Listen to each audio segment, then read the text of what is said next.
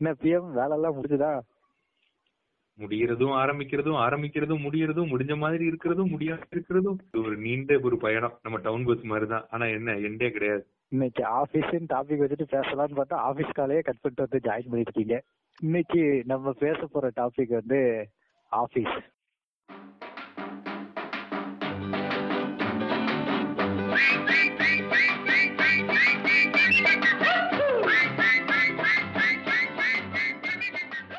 ஆபீஸ்ங்கிறது வந்து முக்கியமா பேச வேண்டிய ஒரு விஷயம். ஏன்னா ஒருத்தன் வாழ்க்கையில ஒரு இருபது வயசுல வேலைக்கு போக ஆரம்பிச்சான்னா ஒரு அறுபது வயசு வரைக்கும் கிட்டத்தட்ட ஒரு நாற்பது வருஷம் தினம் ஒரு விஷயத்த அவன் செய்யணும். அத அவன் வந்து டெய்லி எட்டு மணி நேரம் வாரத்துக்கு அஞ்சு நாள் செய்யணும். சில சில பேருக்குலாம் ஆறு நாள் செய்யணும். இந்த மாதிரி தினம் செஞ்சுக்கிட்டே ஒரு நாற்பது வருஷம் அவர் செய்ய போற ஒரு விஷயத்த பத்தி நம்ம பேசாம இருக்கிறதுங்கிறது வந்து எப்படி சரியாகும்? பொதுவா ஆபீஸ் அப்படின்னு நம்ம சொல்லிட்டோம் அப்படின்னாலே வந்து என்ன ஆகும் அப்படின்னு பாத்தீங்கன்னா எல்லாருமே ஆபீஸா அப்படிங்கிற மாதிரியே தான் ஒரு ரியாக்ஷன் வச்சிருப்பாங்க. ஏன் அப்படி வச்சிருக்காங்க? இந்த ஆபீஸ் அப்படின்னு சொல்லாலே ஏன் அப்படி ஒரு ஸ்ட்ரெஸ் அப்படின்னு ஒருத்தருக்கு எல்லாருக்கும் வருது அப்படிங்கறத வச்சு கொஞ்சம் கொஞ்சமா தான் நாங்க இன்னைக்கு பேசிட்டு போறோம். பொதுவா எப்போ ஸ்ட்ரெஸ்ஃபுல் ஆகுது அப்படின்னா வந்து ஒரு விஷயம் நம்ம கண்ட்ரோல்ல இல்ல அப்படிங்கும் போது வந்து அந்த ஸ்ட்ரெஸ் வர ஆரம்பிக்குது. லைஃபே கண்ட்ரோல்ல இல்ல. அப்புறம் என்ன திடீர்னு உங்களுக்கு ஸ்ட்ரெஸ் வருது அப்படின்னா ஆபீஸ்ல வந்து உங்களுக்கு பொறுப்பு கொடுத்துருப்பாங்க. இதெல்லாம் உன் கண்ட்ரோல்ல இருக்கணும். இதெல்லாம் நீ பாத்துக்கணும்னு கொடுத்துருப்பாங்க. ஆனா அதை உன்னால கண்ட்ரோல் பண்ண முடியாது அப்படிங்கிற மாதிரி ஆகும்போது அந்த ஸ்ட்ரெஸ் வருது. ஓகேவா சோ இப்படி ஆபீஸ்க்கு டைரக்டா ஸ்ட்ரெஸ் ரிலேட் பண்ற அளவுக்கு இந்த காலகட்டங்கள்லாம் வந்திருக்கிறதுனால நம்ம ஆபீஸ பத்தி அப்படியே பேச ஆரம்பிக்கிறோம். பிஎம் ஆபீஸ்ல பொதுவா இந்த ஸ்ட்ரெஸ் வர்றதுக்கான காரணம் என்ன? ஸ்ட்ரெஸ் இப்ப எல்லாத்துலயும் வருது. பஸ்ல சீட் கிடைக்கலாம் கூட இப்பெல்லாம் ரொம்ப ஸ்ட்ரெஸ் ஆயிடுறோம்.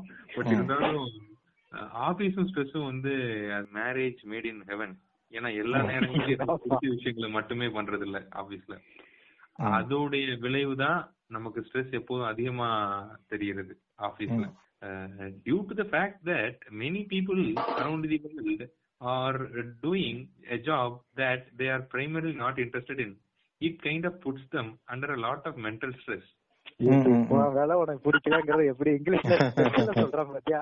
ம் அதாவது இதுதான் ஸ்ட்ரெஸ் இதை இங்கிலீஷ்ல விளக்கணும் அப்படிங்கறது நமக்கு பிடிக்காத ஒரு விஷயமா இருக்கலாம்.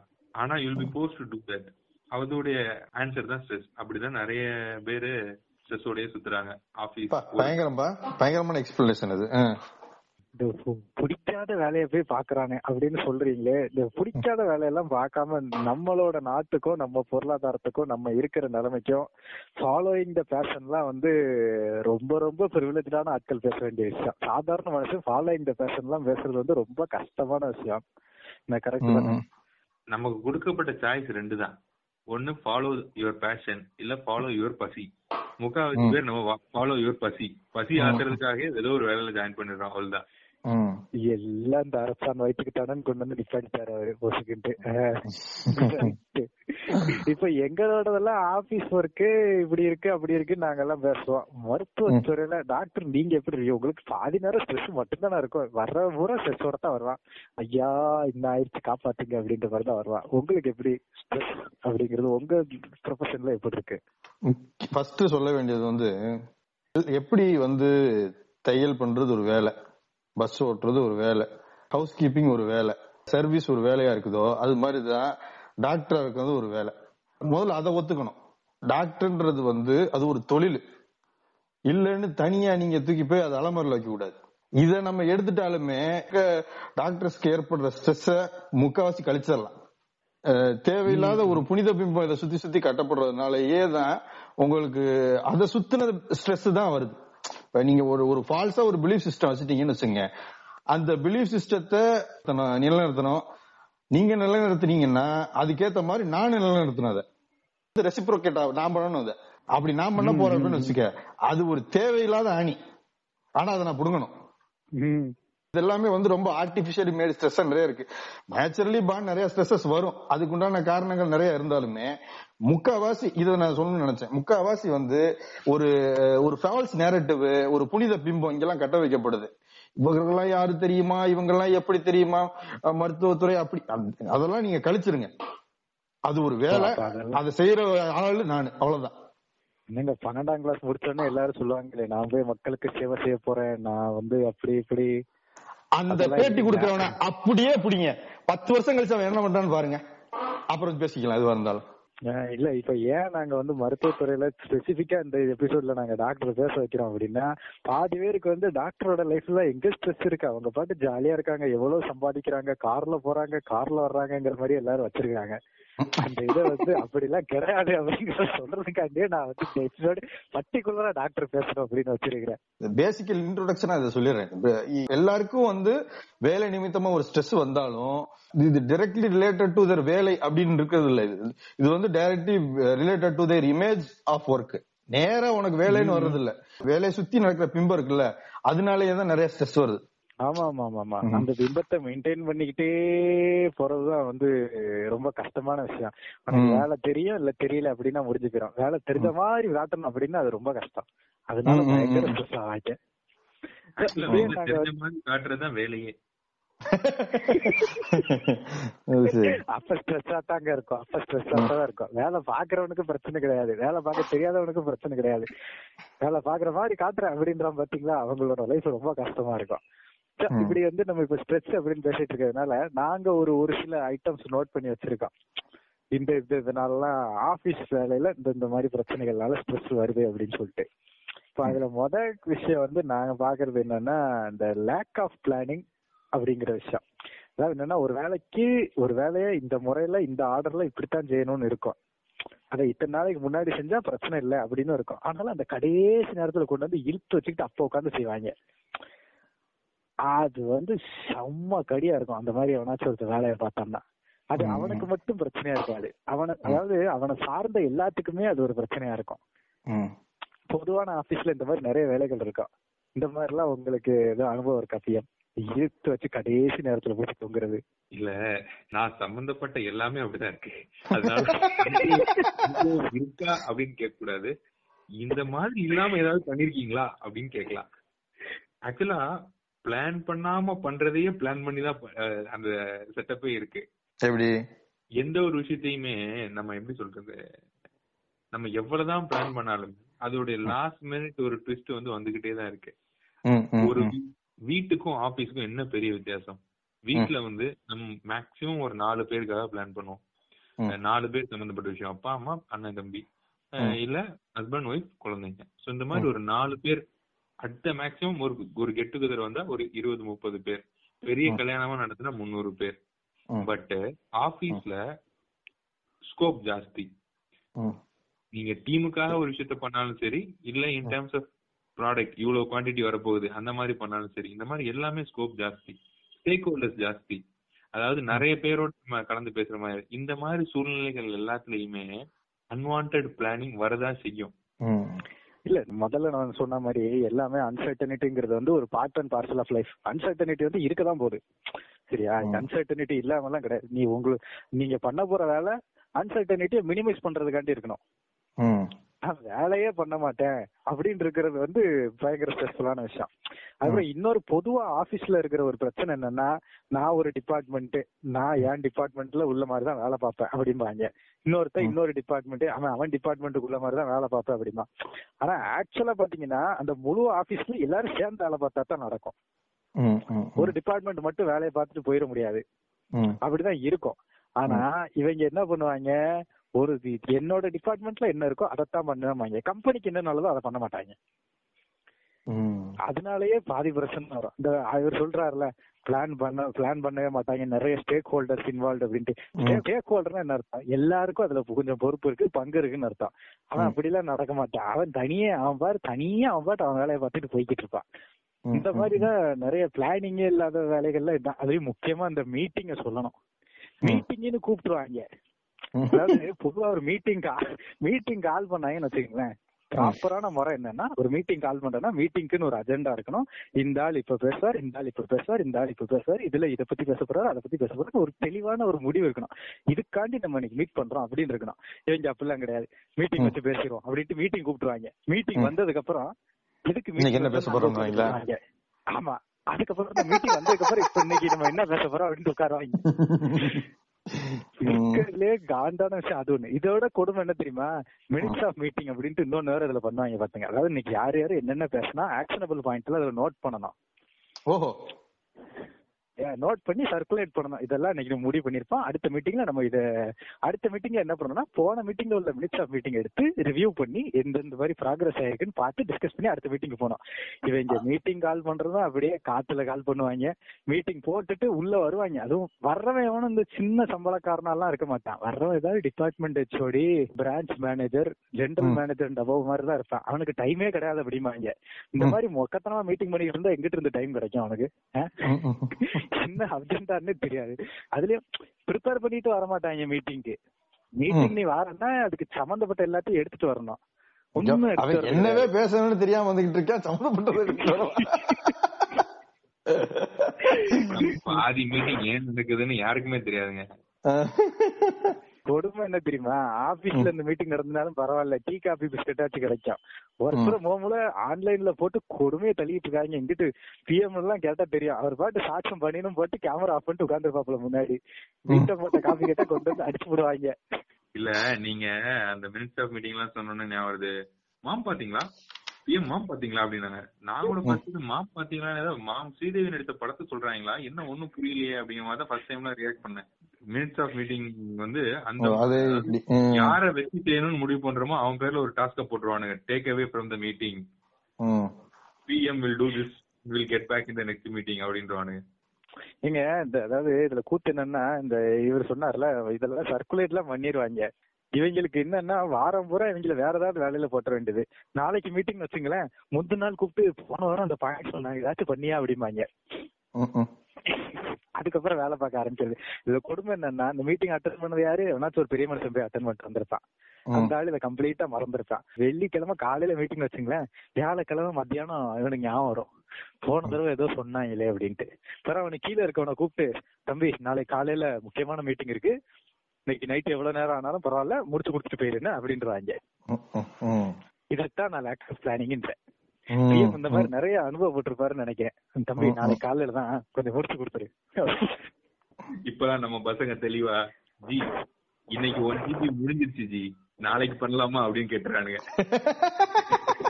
சூப்பர்ல. இந்த மாதிரி லேக் ஆஃப் பிளானிங் சம்பந்தமா உங்களுக்கு ஏதாவது அனுபவம் இருக்கா doctor lack of planning and communication அப்படின்றது என் ஃபீல்டுல வேற மாதிரி வந்துடும் எப்படி ஒரு என்ன சொல்றேன்னா இப்ப ஒரு பெரிய கார்பரேட் ஹாஸ்பிட்டல் போறேன்னு வச்சுங்களேன் ஒவ்வொன்றுத்துக்கும் தனித்தனி டிபார்ட்மெண்ட் இருக்கும். இப்ப ஒரு நீங்க ஒரு ஆளா உள்ள போய் அட்மிட் ஆறீங்கன்னு வச்சுங்க நீங்க ஒரு டிபார்ட்மெண்ட் கீழே தான் போய் அட்மிட் ஆயிருப்பீங்க. ஃபார் எக்ஸாம்பிள் நீங்க வைத்த வழின்னு போறீங்கன்னு வச்சுங்க உங்களை கொண்டு போய் ஒரு சர்ஜரி டிபார்ட்மெண்ட்ல சேர்ப்பாங்க. இப்ப நீங்க வந்து அந்த கேர்ல இருப்பீங்க. ஏன் வருது எதுக்கு வருதுன்ற வேலையெல்லாம் போய்கிட்டு இருக்கோம். அதே டயத்துல இப்போ உங்களுக்கு வந்து ஒரு டயபெட்டிஸ் இருக்கு இல்ல ஹைப்பர் டென்ஷன் இருக்கு இல்ல இருதயத்துக்கு மாத்திரை சாப்பிடுறீங்க ஆஸ்துமா மாத்திரை சாப்பிடுறீங்க அப்படின்னு இருக்குன்னு வச்சுக்கோமே இத வந்து அந்தந்த கன்சர்ன்ட் ஆட்கள் வந்து பார்த்தாங்க நீங்க விருப்பப்படுறீங்க விருப்பப்படலன்றதெல்லாம் ரெண்டாவது. உங்களுக்கு இந்த இந்த தொந்தரவுகள்லாம் இருந்துச்சு அப்படின்னா இந்தந்த டாக்டர் வந்து பார்ப்பாங்க. இருதய நோய் இருந்துச்சுன்னா கார்டியாலஜிஸ்ட் வந்து பாப்பாப்ல கிட்னில எதுவும் தொந்தரவு இருந்துச்சுன்னா நெஃப்ராலஜிஸ்ட் வந்து பாப்பாப்ல நீங்க வலிப்புக்கு எதுவும் மாத்திரை சாப்பிட்டீங்கன்னா நியூராலஜிஸ்ட் வந்து பாப்பாப்ல சுகருக்கு மாத்திரை சாப்பிட்டீங்கன்னா டயபிட்டாலஜிஸ்ட் வந்து பாப்பாப்ல இதெல்லாம் பாப்பாப்ல இப்ப இது இந்த எக்ஸ்பீரியன்ஸ் வந்து பேஷண்ட் பாயிண்ட் ஆஃப் வியூல ரெண்டு விதமா தான் பர்சீவ் ஆகும். ஒண்ணு வந்து பாரேன் நான் போயிட்டு இந்த விஷயத்துக்கு போனேன் என்னை எல்லாத்துக்கும் பார்த்து அனுப்பிட்டாங்க அப்படின்றது ஒரு பெர்செப்ஷன் இன்னொரு பெர்செப்ஷன் ஏண்டா நான் ஒரு வியாதிக்கு வந்தேன் என்னைய அதை தவிர்த்துட்டு நீ என்னென்னமோ சொல்லிட்டு இருக்க? இல்ல ஆக்சுவலா ரெண்டாவது பர்செப்ஷன் தான் நிறைய பேருக்கு இருக்கா யாரும் இதுல யோசிக்க மாட்டாங்க. பல துறையில இருந்து வந்து நம்மள கவனிக்கிறாங்க. டாக்டர் வந்துட்டு வரா பில்லு கிடைக்க போ வில்லு பிடிச்சிட்டு போகும்போது கரெக்ட் அப்படித்தான் வரும். ரெண்டே பெர்செப்ஷன் தான் வரும். நடு கிரவுண்ட் எல்லாம் கிடையாது இதுல. ரெண்டு பெர்செப்ஷன் தான் வரும். இது இந்த lack of planning and communication எப்படி வரும்னு வச்சுங்களேன். ஒரு டிபார்ட்மெண்ட் இன்னொரு டிபார்ட்மெண்ட் கூட சரளமா பேசிக்குமா? பிராக்டிக்கல் டிஃபிகல்டிஸ் என்னன்னா இந்த மாதிரி பெரிய பெரிய ஹாஸ்பிட்டல் போயிட்டீங்கன்னா ஒரு ஒரு நாளைக்கு ஒவ்வொரு டிபார்ட்மெண்ட் ஒவ்வொரு யூனிட் ஒவ்வொரு டாக்டர்ன்ற மாதிரி பிரிச்சு கொடுத்துருவாங்க. நீ இன்னைக்கு போய் திங்கக்கிழமை போய் பாக்குற டாக்டர் செவ்வாய் செவ்வாய்க்கிழமை போய் பார்க்க முடியாது.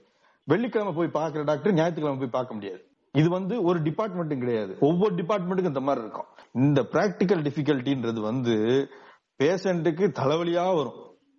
இது இது ஒரு பக்கம் இருக்கட்டும். இது ஃபாலோ அப் கூட வரட்டும். இப்ப டாக்குமெண்ட் இவங்க ரெண்டு பேர் பேசிக்குவாங்க. இப்ப வந்து இப்ப வைத்த வர்றவருக்கு வந்து சரி ஏதோ ஒரு சர்ஜிக்கல் ப்ரொசீஜர் பண்ண போறோம் அப்படின்னா வந்து இவங்க எல்லா டிபார்ட்மெண்ட்டும் கிளியரன்ஸ் கொடுக்கணும். சுகர் பாக்குறவர் வந்து அவர் டேலி பண்ணி கொடுக்கணும். இருதய நோய் பாக்குறவர் டேலி பண்ணி கொடுக்கணும். இவங்க எல்லாம் டேலி பண்ணிட்டு மயக்க டாக்டர் கொண்டு போய் கொடுப்பாங்க. மயக்க டாக்டர் டேலி பண்ணி கொடுக்கணும். இப்ப இவங்க எல்லாம் டேலி பண்றாங்கல்ல. டேலி பண்ணிட்டு இவங்க என்ன பண்ணுவாங்கன்னா எல்லாத்தையும் பார்த்துட்டு கேஸ் பார்த்துட்டு பேப்பர்ல எழுதி வச்சுட்டு போயிருவாங்க. பேசிக்க மாட்டாங்க. அட்மிட் ஆறாருல இப்ப. சர்ஜரி டிபார்ட்மெண்ட்ல அட்மிட் ஆறாருன்னா அவரோட கன்சர்ன் வந்து ஃபிட்னஸ் வாங்கியாச்சா? அவ்வளவுதான். மெடிக்கல் சைடுல இருந்து ஃபிட்னஸ் வாங்கிட்டீங்களா? அனஸ்தீசியா சைடுல இருந்து ஃபிட்னஸ் வாங்கிட்டீங்களா? அவ்வளவுதான் அவருக்கு வேலை. அவங்க என்னென்ன சொல்லிருக்காங்க என்னென்ன அதெல்லாம் ஸ்டாஃப் நர்ஸ் ஃபாலோ பண்ணிக்கிட்டோம். அங்க இருக்க டியூட்டி டாக்டர் ஃபாலோ பண்ணிக்கிட்டோம். எனக்கு வந்து வேலை நடந்தாகணும். இந்த டாக்குமெண்ட் இந்த இந்த இது இந்த கம்யூனிகேஷன் மிஸ்மேட்ச் என்ன ஆயிடும் அப்படின்னு வச்சுக்கோங்க. இது வந்து நான் சொல்றது வந்து இப்ப எலக்டிவா ஒரு கேஸ் இப்போ ஒண்ணும் இல்ல ரொம்ப நான் நாள் பட்ட வைத்த வழின்னு போனீங்கன்னா இந்த மாதிரி வச்சுக்கோங்க. எமர்ஜென்சியா போறவங்களுக்கு வந்து எல்லாருமே ஒன்னாயிரவாங்கன்னு வச்சுக்கோங்களேன். எமர்ஜென்சி போற டயத்துல வந்து எல்லா டிபார்ட்மெண்ட் ஆளுகளும் கடகடன் பக்கத்துல நிப்பாங்க எல்லாத்தையும் பேசுவாங்க டக்கு டக்கு முடிவு எடுப்பாங்க அதை எப்படி சால்வ் பண்றதுன்னு போயிருவாங்க. பட் நாள்பட்ட வியாதின்னு சும்மா ஓபிடி போன அன்னைக்கு வந்த பிரச்சனை இதெல்லாம் இந்த மிஸ் இந்த கம்யூனிகேஷன் மிஸ் மேட்ச் ஆடுறதுனால பேஷண்ட்டுக்கு தான் வந்து எப்படி சொல்றது இந்த எக்ஸ்பீரியன்ஸ் வந்து கொஞ்சம் பேடாவே அமைஞ்சிரும். ஒரு ஆள் வந்து அவர் வாழ்நாள்லயே அவர் ஹாஸ்பிட்டல் இருக்க நாட்கள் வந்து point zero zero one percent வச்சுக்கோமே. ஆனா அதோட சிக்னிபிகன்ஸ் வந்து ரொம்ப ஜாஸ்தி. ஆமாங்க. உங்களுக்கு வந்து- விஷயம். என்னைய பொறுத்த வரைக்கும் அது ஒரு பெரிய விஷயம். பாயிண்ட் நாட் ஒன் பர்சன்ட் அப்படிங்கும் போது ஒரு ஹாஸ்பிட்டல் போய் அட்மிட் ஆகுற அப்படிங்கிறது வந்து ஒரு பேஷண்ட்டுக்கு வந்து ரொம்ப பயம் பயமூட்டக்கூடிய அததான் நான் சொல்ல வரேன். என்னன்னா அது பிளசன்ட் அதாவது வேலை பார்க்குற ஸ்டாஃப்களுக்கோ டாக்டர்ஸுக்கோ அது வந்து டெய்லி டே பேஷண்ட்டுக்கு அப்படி கிடையாது. அது வந்து ஒரு லேர் லைஃப் டைம் அக்கரன்ஸ் அது அவனுக்கு. அது கொடுக்கிற பிசிக்கல் அண்ட் மென்டல் டோல்ன்றது ரொம்ப ஜாஸ்தி. டிபார்ட்மெண்டல் மிஸ்மேட்ச்னால இல்ல மிஸ்கம்யூனிகேஷனால என்ன ஆயிரும் அப்படின்னா டைரக்டா நீங்க வந்து அவரை பார்க்க சொல்லலாம். பட் ஒவ்வொரு நாள் ஒவ்வொருத்தர் சொன்னி சொல்றப்ப வந்து இந்த நாள் இதுக்கு பிறகு பார்க்க போகணும் அந்த நாள் அவரை பார்க்க போகணும் ஃபாலோ அப் இத்தனை நாள் கழிச்சு இப்போ வரணும் இந்த மாதிரி பிரச்சனை எல்லாம் வர ஆரம்பிச்சிடும் இது வந்து அவங்களுக்கு தேவையில்லாத உழைச்சல தரும். இந்த மாதிரி தான் நம்ம சைடுல planning and கம்யூனிகேஷன்றது lack of planning and communication present ஆகும். இப்ப இப்ப வந்து கம்யூனிகேஷன் அப்படின்ட்டு பேசுறதுக்கு முன்னாடி கம்யூனிகேஷன்ங்கிறது வந்து ரொம்ப முக்கியமான விஷயம். ஒருத்தர் ஒருத்தர் பேசிக்க மாட்டாங்க. இதுல வந்து. ரெண்டு விதமா இருக்கும். எங்க மாதிரி ஆபீஸ்ல பிஎம்ஆடி கேஸ் எல்லாம் எப்படின்னா இன்டர் டிபார்ட்மெண்ட் இன்ட்ரா டிபார்ட்மெண்ட் டிபார்ட்மெண்ட்டுக்கு உள்ளுக்குள்ளேயே பேசிக்கிட மாட்டாங்க.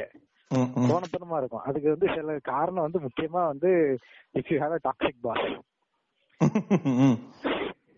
அதாவது என்னன்னா இந்த டாக்ஸிக் பாஸ் அப்படின்னு யார சொல்றேன்னா அவனுக்கு கீழே வேலை time. சொல்றேன் அவனுக்கு உனக்கு கீழே வேலை பாக்குறவன நீ நம்ப மாட்டேன்னு வச்சுக்கியேன் உனக்கு வேலை பாக்குறது ரொம்ப கஷ்டம் இது வந்து ரெண்டு பேத்துக்குமே கஷ்டம். இது எப்படி ஆகும்னா எனக்கெல்லாம் ஒரு ஆள் இருந்தாப்ல அந்த ஆள் எப்படின்னா நம்பவே மாட்டாரு யாரையும். இந்த ஆள் யாரையும் நம்ப மாட்டாருங்கிறதுனால யாருக்குமே இவர் இவர் கூட வேலை பாக்குறது வந்து ஒரு ஈஸியான விஷயம் கிடையாது. இது ஏன்னா கீழே வேலை பாக்குறவனோட மென்டாலிட்டி எப்படி எஃபெக்ட் ஆகும் நான் சொல்றேன். இந்த ஆளுக்கு வந்து என் மேல நம்பிக்கை கிடையாது. நான் வந்து சொல்லுவேன் இந்த இவன்ட்ட பேசிட்டேன் இந்த மாதிரி சொல்லியிருக்கான் அப்படின்னு. அப்படியா? அப்படின்னு சொல்லிட்டு என்னைய வச்சுட்டு என் முன்னாடி அந்த ஆளுக்கு ஃபோன் பண்ணி இவன் இப்படி சொல்றான் அப்படியா? அப்படிம்பாரு. நம்மளுக்கு வந்து அது செம்ம காண்டாகும். யோ அவனும் அதே தான் சொல்லுவான். இவர்கிட்ட நான் பேசிட்டேங்க இதுதான் சொல்லியிருக்கேன் அப்படின்ட்டு. ஆனாலும் இந்த மாதிரி பண்ணும்போது என்ன ஆகுதுன்னா எதுக்கு இவன் நம்மள நம்ப மாட்டாக்கான்? அப்புறம் நம்ம எதுக்கு வேலை பார்க்கணும்? அவனே தான் ஃபோன் பண்ணி பேசிட்டு இருக்கான்ல. அதனால அவனே பேசிட்டோம். அப்படின்ட்டு நான் அந்த வேலை பார்க்காமலே விட்டுருவேன். ஏன்னா அந்த இடத்துல எனக்கு வந்து மோட்டிவேஷனே இருக்காது. அந்த ஆளுக்கு ஏன் அந்த ஆளுக்கு இந்த மாதிரி பிரச்சனை வருது? அவர் நம்ப மாட்டேன்றாரு. ஏன் நம்ப மாட்டேன்றாரு? அவர் பிரச்சனை. அந்த ஆளுக்கு தான் தெரியும். அது அவர் பிரச்சனை. இல்ல நான் அந்த பக்கம் போனதுக்கு அப்புறம் அவனுக்கு ஃபோன் பண்ணா கூட பரவாயில்ல. நான் இருக்கும்போதே ஃபோன் பண்ணா அவருக்கு வரும் எல்லாத்துக்கும். இது இது இது இது ஒரு டாக்ஸிக் பாஸ் குவாலிட்டி இன்னொன்னு வந்து என்னன்னா நான் வந்து பாஸ்யா நான் சொல்லிட்டேன்னா அவ்வளவுதான். நான் கிழிச்ச கோட்டை தாண்ட கூடாது நான் சொல்றேன்னா அதுதான் நீ பண்ணி ஆகணும். அப்படிங்கிற மாதிரி இருக்கவங்களே நான் டாக்ஸிக் பாஸ் தான் கிளாசிஃபை பண்ணுவேன். ஏன்னா அப்படி. இருக்கிறது என்ன ஆகும் அப்படின்னா அவன் கீழே இருக்க வந்து உனக்கு இன்புட் கொடுக்கறத கண்டிப்பா நிப்பாட்டிடுவான் அதுக்கப்புறம். அதுக்கப்புறம் நீ என்ன பண்ணாலும் அவங்க ஈஸியா சொல்லிட்டு போய் நீங்க சொன்னதானே செஞ்சேன் அப்படின்ட்டு போயிடுவாங்க ஒரு நல்ல லீடரா இருக்கணும் அப்படின்னா என்னன்னா உனக்கு கீழ இருக்க வந்து உனக்கு இன்புட் கொடுக்கணும். நீ வந்து என்ன பண்ணணும்? நீ மேல இருக்க அப்படின்னா உன்னோட வேலை என்ன?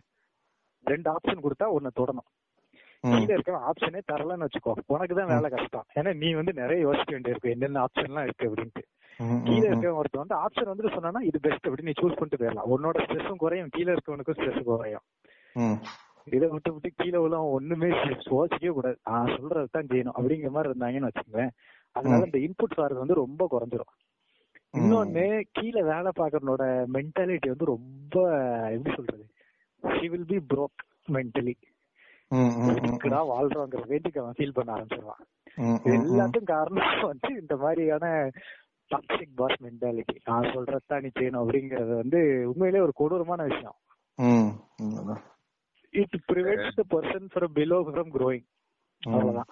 இல்ல நிறைய டைப்ஸ் இருக்கு. நிறைய வேஸ் ஆஃப் எக்ஸிக்யூட்டிங் டீம் இருக்கு.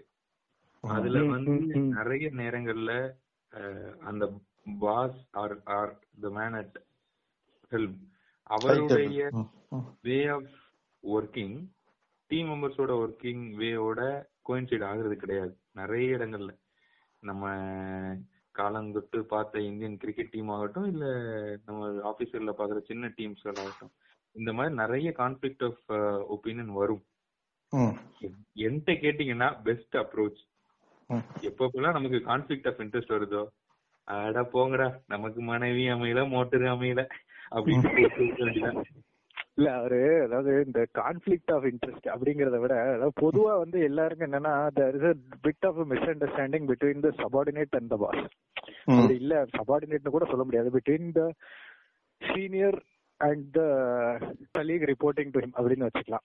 இந்த ரிலேஷன்ஷிப்ல ஏன் பிரச்சனை வருது அப்படின்னா வந்து இதுவும் வந்து கம்யூனிகேஷன்ல தான் வந்து நிக்குது. see ஒரு பாஸுக்கு ஒரு ஆக்டிவிட்டி பண்ணணும் அப்படின்னு டாப் லீடர்ஷிப்ல இருந்து வரும் இன்ஃபர்மேஷன் இந்த பார்ப்பா நீ இப்படி பண்ணணும். மோஸ்ட் ஆஃப் த கம்பெனிஸ்ல வந்து இந்த டாப் டு பாட்டம் ஸ்ட்ரக்சர் தான் இந்தியா ஃபுல்லாமே நீங்க வந்து கூகுள் மாதிரி நிறுவனத்துல இருந்தா அந்த பிளாட் ஆர்கனைசேஷன் அப்படிம்பாங்க. அப்படின்னா வந்து எல்லாவனும் எல்லாவும் கூடயும் பேசுவான் இவனுக்கு இவன் தான் பெருசு அவனுக்கு அவன் தான் பெருசுன்னு தான் கிடையாது. வேலை நடக்கணுங்கிறது அங்க வந்து கோர் ஆஃப் கோர் இதா இருக்கும். அதாவது ரீசெண்டா ஒரு வீடியோ கூட பார்த்தேன். கூகுள்ல வந்து சுந்தர் பிச்சை வந்து ஐஐடி கரக்பூர் ஸ்டூடெண்ட்ஸ் கூட இது இன்ட்ராக்ட் பண்ணிட்டு இருந்தாருன்னு நினைக்கிறேன். ஆமா அது ரொம்ப நாள் கேட்டாங்க. அவங்க வந்து கேட்டாங்க. சுந்தர் பிச்சைக்கு வந்து எவ்வளவு பவர் இருக்கு? இன்னைக்கு கூகுள் டூடுல ஐஐடி கேஜிபி பில்டிங்கா மாத்த முடியுமா அப்படின்னு சொல்லி கேட்டாங்க. உடனே சுந்தர் பிச்சை சிம்பிளா ஒரு வார்த்தை சொன்னாரு. நான் என் டீமுக்கு மெயில் பண்றேன் அப்படின்னு.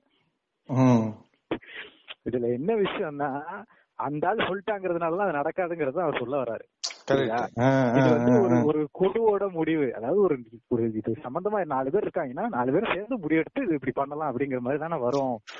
ஏன் இண்டிவிஜுவலுக்கு வந்து பவர் கிடையாதுன்றது அதோட விஷயம். இதே இது இந்தியன் கம்பெனிஸ்ல பாத்தீங்கன்னா. இண்டிவிஜுவலுக்கு வந்து பவர் ஜாஸ்தி. Oh okay.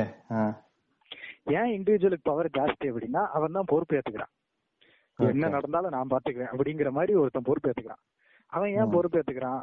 ஏன்னா அவன் கீழே உள்ளவனுக்கு அந்த பொறுப்பு ஏத்துக்கிறதுக்கான தகுதியும் கொடுக்கல. கீழே உள்ளவனுக்கு அந்த நம்பிக்கையும் கொடுக்கல. அந்த கீ அந்த பொறுப்பை ஏத்துக்கிற மாதிரியான ஆளையும் அவன் வேலைக்கு எடுக்கல. அதான் விஷயம்.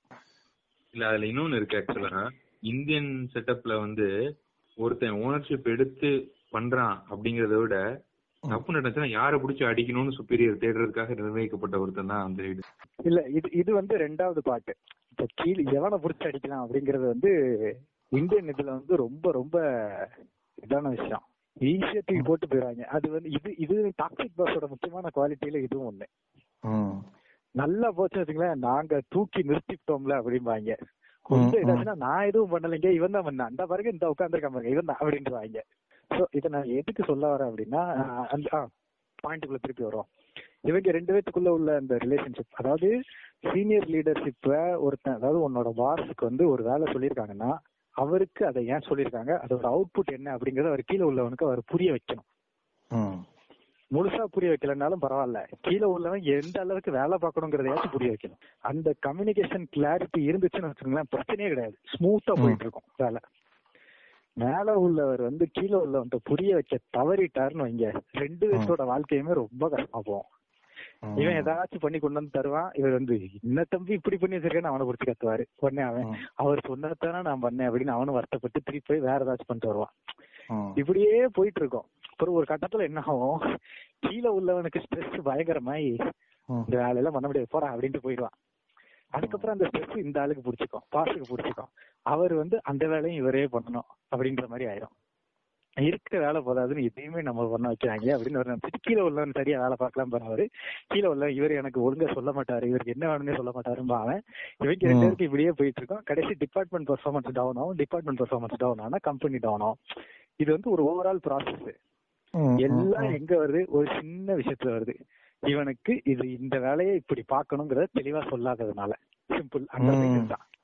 இதனாலதான் வந்து கம்யூனிகேஷன் ரொம்ப முக்கியம் அப்படிங்கறத வந்து நம்ம இங்க பேசிட்டு இருக்கோம்.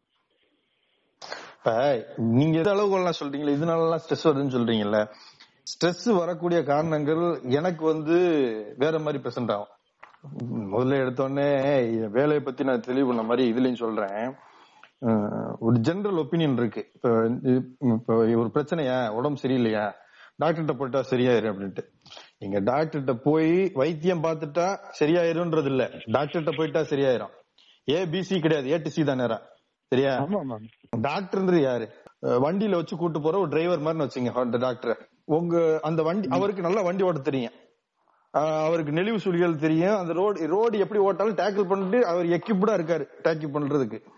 ஆனா ரோடு எப்படி போகுன்றது அவருக்கு தெரியாது. எல்லா நேரமும் அவரால் எல்லாத்தையும் அனுமானிச்சு கரெக்டா கொண்டு போய் நிப்பாட்டிட முடியும். ஒரு சில நேரங்கள் ஆக்சிடென்ட் நடக்கலாம். எல்லா இடத்துல இருக்கிற மாதிரி இங்கேயுமே அன்சர்டனிட்டி இருக்கும். அதை அக்னாலஜி இங்க பண்ண மாட்டாங்க. அதுதான் ஃபர்ஸ்ட் பாயிண்ட் பொதுமக்கள் வந்து யாரும் பண்ண மாட்டாங்க? டாக்டரா இல்ல பொதுமக்கள்? பொதுமக்கள். அதுதான் சொல்லுவேன் பாருங்க. இப்ப டாக்டர்கிட்ட போயிட்டோம்னா அது எல்லாமே சரியாய் ஆகணும். இப்போ செக் பண்ணாரு. டெஸ்ட் எடுக்க சொன்னாருன்னா ஏன் ஏன் டெஸ்ட் எடுக்கணும்? அது ஏன் டெஸ்ட் எடுக்கணும்? இந்த வயசுக்கு இந்த இது மட்டும் மூணு எழுதி கொடுத்துருங்க இது ரெண்டு எடுத்தா போதாதா? இது எதுக்கு புதுசா தேவை? சரி எடுத்தாச்சு. எடுத்தாச்சா? அடுத்து வந்து மருந்து கொடுக்குறாரு. மருந்து எழுதி கொடுத்தாருன்னா அஞ்சு நாளைக்கு போடுனா மூணு நாள் போட்டா சரியா இருங்க. எதுக்குங்க அஞ்சு நாளைக்கு? அவருக்கு தனியா காசு கொடுத்துட்டு இருக்காங்க. அதுக்கு போய் மூணு அஞ்சு நாளைக்கு போட முடியுமா? அஞ்சு நாளைக்கு போடுறது கிடையாது. மூணு நாளைக்கு போகலாம். அஞ்சாவது நாள் திரும்ப காய்ச்சல் வந்துடு ஏய் நான் உன்கிட்ட வந்தேன்ல. எனக்கு ஏன் சரியா போல திரும்ப வந்து கேள்வி அந்த ஆள் சொல்றதை இவன் கேட்டா தான் சரியாகும். அம்பு விடுறப்ப பின்னாடி இழுத்து தான் வெளியே விட முடியும். அப்பதான் போகும் அது. இல்லாட்டி புழக்கட அஹ் அஹ். இது முத முக்கியமான விஷயம் இதுல என்னன்னா இந்த வந்து இக்னரன்ஸ் அதாவது இப்ப பத்து நாள் ஒருத்தருக்கு வைத்தால போயிட்டு இருக்குன்னு வச்சுக்கோ பத்து நாள் அவனுக்கு வைத்தால போயிட்டு இருக்கியா? அத ஒரு பெரிய விஷயமா அவன் கண்டுக்கவும் இல்ல அதை எடுத்துக்கவும் இல்ல. பதினோராவது நாள் விடிய காலைல ரெண்டரை மணிக்கு வந்து ஆஸ்பத்திரிக்கு வருவேன். எனக்கு வந்து பத்து நாள் வைத்தால போகுதுன்ட்டு. எங்க? ஞாயிற்றுக்கிழமை விடிய காலைல ரெண்டு மணிக்கு வந்து அட்மிட் ஆவேன். ஆறு மணிக்கு குளுக்கோஸ் போட்டு ஆள் கொஞ்சம் தெம்பாயிரும். ஓகே எனக்கு சரியாயிடுச்சு நான் கிளம்புறேன்ற மாதிரி கிளம்பிடுவேன். டேய் உனக்கு வைத்தால வந்திருக்குன்னா ஏன் வருது எதுக்கு வருதுன்னு முதல்ல அதை பார்க்கணும். அது பேர் தான் வைத்தியம் பாக்குறது இமிடியட் ரெமெடி இருக்குல்ல. நான் நான் வந்து ஆறு மாசமா நான் வந்து இருமுறப்ப வயித்துல லைட் லைட்டா வீங்குதுங்க. ஹெர்னியா இருக்கு. நான் இங்கிட்டு இருமுன்னா வயிறு தனியா வீங்குதுங்க அங்கிட்டு. அப்படின்ற மாதிரி ஒரு பிரச்சனை இருக்குன்னு வச்சுக்க ஒரு ஆறு வருஷமா அது இருந்துகிட்டே இருக்கு. பாப்பான் இருமுவான் வெளியே வரும் உள்ள தள்ளுவான் பக்கம் போட்டுக்குவான் முடிடும் மூடிடும் அப்படியே போயிட்டே இருப்பான். சரி ஆறு வருஷம் கழிச்சு திடீர்னு ஒரு நாள் வர்றான்னு வச்சுங்களேன். ஒரு ஒரு வீக்கெண்ட் ஒரு வெள்ளிக்கிழமை வர்றான்னா அவனுக்கு சனிக்கிழமை ஆபரேஷன் நடந்தே ஆகணும் ஞாயிற்றுக்கிழமை எல்லாம் முடிஞ்சாகணும் செவ்வாய்க்கிழமை நான் வீட்டுக்கு போயாகணும். எங்க ஆறு வருஷம் வீட்டுல சும்மாவே இருந்திருப்பேன் அதை வச்சுக்கிட்டு. ஆஸ்பத்திரிக்கு வந்துட்டான்னா மூணே நாள்ல எல்லாம் முடிஞ்சவன் வீட்டுக்கு போயாகணும். ஏங்க இந்த முக்கியமான மேட்டர் எல்லாம் நீங்க இன்னும் பேசவே இல்லையே. இது நாளைக்கு காலையில ஆபரேஷன் பண்ணுங்க. காலையிலயா? அப்போ வந்து பத்தரை டு பதினொன்றரை. இந்த அதுக்கு அடுத்து அடுத்து வந்துட்டேன். அதான் அதுக்கு அதுதான் வர்றேன். இந்த ஜாதகம் பாக்குறது நல்ல நேரம் பாக்குறது இதெல்லாம் வந்து இப்பெல்லாம் யாருங்க பாக்குறேன் லைட்டா சொல்லிட்டு கடந்துருவாங்க. அப்படிலாம் கிடையவே கிடையாது. நான் கண்ணு முன்னாடி பார்த்தேன். இப்ப ஒரு வருஷத்துக்கு முன்னாடி நான் ஒரு ஹாஸ்பிட்டல் செட்டப்ல ஒர்க் பண்ணிட்டு இருக்கப்ப அந்த இடத்துல பார்த்தேன். ஒரு ஒரு ஓர்ட் ஆக்சிடென்ட் பேஷண்ட் வந்துட்டார். நல்ல வயித்துல அடி. பேஷண்ட் ஓரளவு ஸ்டேபிளா இருக்காரு. ஆனா வயித்துல ரத்தமா கொட்டுது. ஸ்பிளீன் அடி வாங்கிருச்சு. இப்ப ஸ்பிளீனே எடுக்க போறாங்க. அதை எடுத்து விட்டு எப்படி சரியாகுதுன்னு பார்க்க போறோம். அவ்வளவுதான். வேற மேஜர் ஆர்கன் டேமேஜ் பெருசா வேற எதுவும் இல்ல. ஸ்பிலீன் மட்டும் அடி வாங்கிருச்சு. அது ஆனா விட்டோம்னு வச்சுங்க ப்ளீட் ஆகி ஆள் பெரிய உயிர் சேதம் ஆயிரும் அது. சோ அதை ஆபரேஷன் பண்ண போறோம். சர்ஜன் சொல்லியாச்சு. சர்ஜன் ஓடி வந்துட்டாப்ல அவர் வர- வீட்ல இருந்து வந்துட்டு ரெடி ஆயிட்டார். தியேட்டருக்கு ரெடி பண்ணி பேஷண்ட மூவ் பண்ணிட்டு இருக்கான். இல்ல ஒரு அரை மணி நேரம் கழிச்சு போவோம். இப்ப நேரம் கொஞ்சம் சரியில்லை. அரை மணி நேரம் கழிச்சு பண்ணீங்கன்னா அண்ணன் நாளே நாளை எந்திரிச்சு நடந்துருவாரு அப்படின்றாங்க. ஏய் ஒரு அரை மணி நேரம் கழிச்சு போனா அவன் நாலு நாள் அவன் நடக்க மாட்டான். நாலு பேரை வச்சு கூட்டிட்டு தான் போனவன் அத அந்த- ரியாலிட்டிக்கு அவன் வரலன்னா இது வந்து எமர்ஜென்சி செட்டப்ல எப்படி இருக்குன்னு வச்சுங்க இந்த இன்சிடென்ட்ஸ் ரொம்ப கம்மிங்க. எமர்ஜென்சில இந்த மாதிரி நடக்கிறதுக்கான வாய்ப்பு ரொம்ப கம்மி. நல்ல நேர விஷயம்ன்றது எங்க பெருசா வரும்னா டெலிவரி வார்டுக்கு போனோம்னு வச்சுங்க ஓஜி டிபார்ட்மெண்ட்டுக்கு போனோம்னா ஐயோ ஐயோ அவங்க பண்ற கூத்துகள் இருக்கே. இந்த நேரத்துக்கு எனக்கு குழந்தை பிறந்துச்சுன்னா தான் கரெக்ட்டுங்க இதுக்கு முன்னாடி பார்த்தா வந்து அஹ், உங்க அப்பனுக்கு ஏதோ ஆயிரம் போல இருக்கு. அதனால கொஞ்சம் வெயிட் பண்ணி. எங்க? அந்த அம்மா டெலிவரி ரெடி ஆகிட்டு இருக்கான். இன்னும் ரெண்டு நிமிஷத்துல வந்து குழந்தை வெளியே வந்துடும் இருக்கப்ப இன்னும் ஒரு இருபது நிமிஷத்துல வந்து நல்ல நேரம் வந்துடும் அது வந்துருச்சோம்னா அவங்க அப்பாக்கு எல்லாம் கரெக்டா இருக்கும். அவங்க தாத்தா ரொம்ப நாள் உயிரோடு இருப்பாரு. இந்த மாதிரி ஏதாச்சும் முரட்டுத்தனமான காரணம் கொடுப்பாங்க நம்மள்ட்ட வந்து. இது ஒரு இது இருந்துச்சுன்னா எலக்டிவா இப்ப சர்ஜரி இப்ப வந்து இது வந்து டெலிவரி டயத்துல சொல்றேன் நல்ல நேரம் பார்த்து அங்க அந்த டயத்துக்கு ஸ்கெட்யூல் பண்ணி ஆபரேஷன் பண்றது இன்னுமே நடந்துகிட்டு இருக்குங்க. அன்னைக்கு தான் டெலிவரி பண்றேன். செவ்வாய்க்கிழமை பத்திரெட்டு பதினோரு தான் வந்து நல்ல நேரம் இருக்குன்னா அந்த அம்மாக்கு வந்து டியூ வந்து அடுத்த வாரம் திங்கக்கிழமை இல்ல புதன்கிழமை இருக்குன்னு வச்சுக்கோமே இந்த வாரம் இந்த இடத்துல பண்ணோம்னா நல்லதுன்னு இருந்துச்சுன்னா ஸ்கெட்யூல் பண்ணிடுறாங்க. இத வந்து நீங்க இப்ப பெரிய ஹாஸ்பிட்டல்னா வந்து டே லூஸ் மாதிரி பேசாரா இப்பெல்லாம் பண்ணிக்கிட்டு இருந்தீங்கன்னா பெரிய பிரச்சனையா போகும்டான்னு சொல்லி அதெல்லாம் பண்ண முடியாதுன்னு வெளியே பத்திருவாங்க. பட் இங்க வெளியே பத்துறதுனால அவன் போய் திருந்த போறானா கிடையாது. எந்த டாக்டர் இத பண்றாங்களோ அந்த டாக்டர்கிட்ட போய் அதை பண்ணிக்கிறான். இதுதான் வந்து மேஜர் ஸ்ட்ரெஸ்ஸஸ் சின்ன சின்னதா சொல்லணும்னா இங்கனக்குள்ள இருக்கிறதுல. இந்த கோவிட் வந்ததுல இருந்து ஒர்க் ஃப்ரம் ஹோம் வந்ததுல இருந்து இந்த ஆள் பாருங்க நைட்டு பதினோரு மணிக்கு வேற வேற டைம் ஜோன்ல வேலை பார்த்துக்கிட்டு இருக்காரு. ஆபீஸ பத்தி பேசணும் முழு மூச்சோட இறங்கிட்டேன். அதனால ஆபீஸ்ல இருந்தே பேசுறேன் நான் அப்படின்னு இப்போ வந்து நம்ம என்ன பேசிட்டு இருந்தோம்னா இந்த இது கம்யூனிகேஷன் அப்படின்னு பேசிட்டு இருந்தோம் மீட்டிங் எல்லாம் பேசிட்டு இருந்தோம்ல. அதாவது இந்த பொதுவா ஒரு சே ஒரு சேயிங் இருக்கு. இந்த அன்னெசரி மீட்டிங் எல்லாம் போகும்போது என்னன்னா திஸ் மீட்டிங் கூட பீன கூட பீன இமெயில் அப்படிம்பாங்க. அதாவது என்னன்னா ஒரு நாலு பேர்த்த ஒரு விஷயத்த சொல்லணும்னா ஒரு இமெயில் அந்த நாலு பேர்த்துக்கும் தெளிவா எழுதி அனுப்பிட்டோம்னு வச்சுங்களேன் வேலை முடிஞ்சு. ம், அந்த நாலு பேர்த்தையும் கூப்பிட்டு வந்து உட்கார்ந்து. இவங்களும் உட்கார்ந்து பேசி டயத்தை வேஸ்ட் பண்றதோட அது வந்து சீக்கிரமா முடிஞ்சிடும் சோ இதெல்லாம் நம்ம பேசிட்டு இருக்கும்போது அடுத்த முக்கியமான விஷயத்த நம்ம பேசலாம். என்ன அப்படின்னா வந்து பவுண்டரிஸ் அண்ட் ஓவர் கமிட்மெண்ட் அப்படின்றது. இது என்ன அப்படின்னு நான் முதல்ல ஒரு பிரீஃப் கொடுத்துறேன். ஒரு வேலை ஒரு டயத்துல நடக்கும் அப்படின்னா அது அந்த டயத்துல தான் நடக்கும். சரியா? அந்த. டயத்தை நீங்க குறைக்க முடியாது. குறைக்கக்கூடிய வேலையா இருந்தா குறைக்க முடியும் இல்லைன்னா முடியாது. உதாரணத்துக்கு வந்து நான் வந்து என்னன்னா இன்ஜினியரிங் பர்ச்சேஸ்ல இருந்தேன் எக்யூப்மெண்ட் பர்ச்சேஸ்ல இருந்தேன். சோ அப்போ வந்து என்ன ஆகும் அப்படின்னா வந்து சில மிஷின் எல்லாம் மேனுஃபேக்சர் பண்ணுவாங்க. அந்த மிஷின் எல்லாம் பண்ணணும்னா அதுக்கு இத்தனை டைம் ஆகும்னா அத்தனை டைம் ஆகும். ஒரு சில ப்ராசஸ் எல்லாம் இருக்கு. அந்த ப்ராசஸ்க்குலாம் அவ்வளவு டைம் ஆகும்னா அவ்வளவு டைம் ஆகும். ஃபார். எக்ஸாம்பிள் வந்து உங்க எக்ஸாம்பிளுக்காண்டி சிவில்ல இருந்து ஒரு எக்ஸாம்பிள் கொடுக்குறேன். ஒரு கான்கிரீட் ஊத்துனீங்கன்னா அது 45 நாள்ல காஞ்சாதான் அது ஸ்ட்ரென்த் ஆகும் அப்படின்னு வச்சுக்கோங்களேன். அது 45 நாள்ல தான் காயணும். உனக்காண்டி முப்பது நாள்ல காயாது. ஆனா இத புரிஞ்சுக்கிடாதவன் அந்த இடத்துல பாஸா இருந்தான்னு வச்சுக்கோங்க. இதுவும் ஒரு டாக்ஸிக் பாஸோட குவாலிட்டி அவனுக்கு வந்து நாலேஜே இருக்காது. அது நாலேஜ் இருக்கிறவன் சொன்னதையும் கேட்க மாட்டான். அப்படி இருந்தான்னு வச்சுங்களேன் அவன் ஊர்ல போய் சொல்லிட்டு வந்துடும் முப்பது நாள்ல இந்த செவரு நான் ரெடி பண்ணி தந்துடுறேன். கான்கிரீட் காஞ்சிரும் அப்படிம்பா. அது முப்பது நாள்ல காயாது. முப்பதாவது நாள்ல நான் அதுக்கு அது அந்த இடத்துல போய் நீங்க டச் பண்ணீங்கன்னா அது டேமேஜ் ஆகும் உதிர்ந்துரும். உடனே திருப்பி அதே வேலையை பண்ணி திருப்பி அடுத்த 45 நாளுக்கு இது எக்ஸ்டெண்ட் ஆயிரும்.